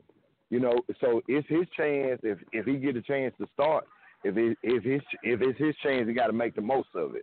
Uh, but uh, what I like to say is I want to echo what another guy said. Uh, Romeo Finley is playing pretty good ball. I mean, especially at that striker position. You know, I seen him uh, when I went to the game uh, in uh, Dallas. He broke up that pass, and so you know we got a lot of good things that's going on right beneath. He's been doing better. Beyond He's been Yeah. doing better. You got you guys that have been bringing that up tonight are right. He has been doing better. he he been doing better. And uh, another thing on the recruiting front, it's just like it ain't over until it's over, you know. But I say this right here, I agree with you wholeheartedly. Tyrique uh, Stevenson and Akeem Dent, they game changers. Him, him and uh, Neal, if you get those three, I mean, you totally change the dimension of that program altogether. Because it's like now, you know, you're gonna already have some new defensive ends that are in there. But if you can get those guys to make that quarterback hold the ball, just and I think those guys are almost plug and play guys. I mean, they almost if they get on the if they get on the team, it's gonna be hard to see them, you know, sit back and not playing. Would you agree with Well, me? Well, you got to replace Michael Jackson, and I'm not sure who that's going to be. And you know, if you look at the way Mason Campbell walked into Georgia, uh, you know, I, I think that you could expect the same out of one of these kids. And uh, I don't think I don't know that they're going to get both of them. I, I, I think your best wish would probably be to get one of the two. I think there's a better chance at Dan than Tyrique. Yeah, and uh, I think it is. Uh, another thing, uh, we haven't heard anything. Have you have have uh, the recruiting of Darnell Wright right right went dead, and until he comes to South Florida, you don't you got to take all bets off, right? Darnell Wright. Refresh uh, me on who. offensive tackle, the, the offensive tackle from West Virginia, the the guy Oh, um, along with Evan there. Yeah, you're talking about the kid that's committed to uh, Mississippi State, right? No, not the kid from North Florida, but the kid from West Virginia. The kid from the big tackle from West Virginia. That was right along him and uh Evan Neal are right along rated in there, and he ne- but he never made a visit down to South Florida. So Oh, okay. you know, and they they yeah. Yeah, I'm not sure how much he's in the in the picture. To be honest with you, I, I, there's there's a kid at Miss the, um, named Darius Washington from Pensacola. Mm-hmm. Um, he's going to visit for the FSU game.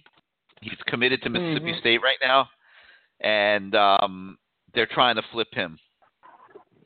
Well, that's and let me ask you this: out of all the defensive tackles that we're recruiting in it right now, is there anybody that has a similar game to Gerald Willis that we're recruiting right now? Is I mean, because Ingraham isn't that type of guy uh, that you know just that one gap annihilator that penetrates and you know penetrates the way Gerald Willis does.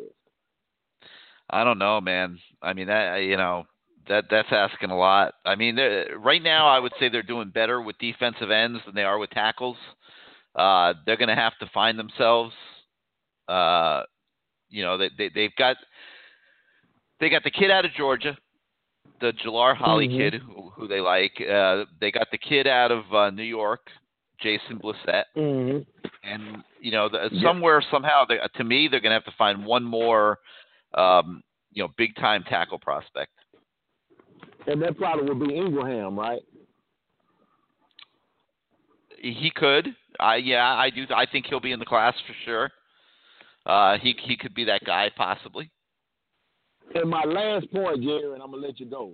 Uh, Brevin Jordan right now is on pace. I mean, Brevin, uh, the uh, the tight end, he's on place pace to be an All ACC tight end right now because he has more catches, more touchdown catches, and more yards than any other tight end in the conference right now. he's doing great he's everything He's you could have wanted everything that you thought he would be coming out of high school Absolutely, and and to be honest with you, when when when the Cozy pair is in the game, he's a bigger factor than when uh he, he's a bigger factor than when Malik's in the game. And another thing that was noted in that that should have been noted in that game is that N'Kosi Perry did better on third downs. It, it uh, I mean, more, dramatically better on third downs than Malik Roach. I'm not saying that he should start or anything like like that, but his wheels, and even those guys, the guy from Clemson, the guy from Alabama, the rest of them, the one difference between Malik Rosier when he I mean with the, when uh N'Kosi Perry run, he had the ability to juke guys. Some guys are good just straight line runners, but N'Kosi Perry can actually juke a guy and uh and and do Yeah, it he's a little more than yeah he is he's a little more nimble on his feet than malik He really, and I'm talking about then a lot of those. So you know, I mean, it just you know, it just all depends if he can hit the ball out the park tomorrow night and continue to do so. Then you know the job is his. But I mean, really, to be honest with you, he opened a lot of eyes because once he got in there and he he led those scoring drives the way he did. I mean, even no matter what it is, that uh kind of made a lot of people piqued a lot of people into uh attention. But hey, look, I want you to have a blessed night, and I look forward to talking to you again. And we'll be four and one going into FSU week. All right, man. Hey, thank you as always for being part of the show. All right, guys, great show tonight. A lot of great opinions. It's going to be exciting to, tomorrow night. Uh, I, I want to see what Mark Richt does with this thing. It's going to be kind of cool, actually. Uh, you know, it's nice to see N'Kosi finally in the mix. Been looking for that for a long time. Um, we can debate forever: is he the future of the program? Is he not the future? Uh, the truth is, we don't know right now. I mean, it, that sample size, like I said, with FIU, it was it was it was a great start. It's certainly not the middle or the end. And uh, tomorrow night, depending on how Mark Richt chooses to go about this and use them, I think is a next next step in degree of degree of difficulty, and it'll be nice to see how he does. And uh, but I, I I don't think that Mark Richt will give up totally on Malik Rosier. I, I like I said, I think there's a decent chance that this team will need Malik Rosier at some point in these next eight games, even if he doesn't start tomorrow night. All right, I want to thank Ryan Collins coming on with uh, Bruce Warner in our Sicilian Oven Point Counterpoint segment. Uh, gave some great insight. If anybody out there joined us late, make sure you uh, listen to the podcast about the hour and uh, 15 minute mark. Uh, had a great segment with Ryan Collins talking about his own experience as a quarterback and the battles that he had with Frank Costa and what it was like for him to experience what Malik Rosier and the Kosi Perry are experiencing themselves right now. Obviously, want to thank Sicilian Oven for once again sponsoring our show. Uh, try them out. You need a place to go eat tomorrow before you go to the stadium. Um, maybe pick up some food for your tailgate. Check out one of those Sicilian Oven locations near near near Hard Rock. You got the one in Aventura, uh, which is, would be a really really good one if you're coming from the east. It's at 205th and Biscayne. Uh, you've got the one in Plantation, which is at the Fountains Complex off of University Drive over there in Plantation. Uh, those are the two closest to the stadium. Uh, if, if that's not convenient for you, stop at one of their other locations sometime. The one on Oakland Park Boulevard, just west of Bayview in Fort Lauderdale, has a full liquor bar. Uh, you've got locations at Boca Raton, uh, Lighthouse Point, uh, Coral Springs on Sample Road and 101st. So, uh, Sicilian Oven, great food at all those locations, and uh, try them out sometime. You won't be sorry. We'll be back next week in our usual slot on Tuesday night to slice and dice what we see tomorrow against North Carolina. Start getting ready for FSU, a game that probably won't have the usual Miami FSU build-up, but make no mistake, it's still FSU, and that comes with a lot of excitement itself. So, uh, for those of you that'll be out at Hard Rock tomorrow night, I'll see you there. For those that aren't, enjoy watching the game on TV. A lot to be excited about and we'll be back here next Tuesday night. Uh, thanks for listening, everybody. Have a great night.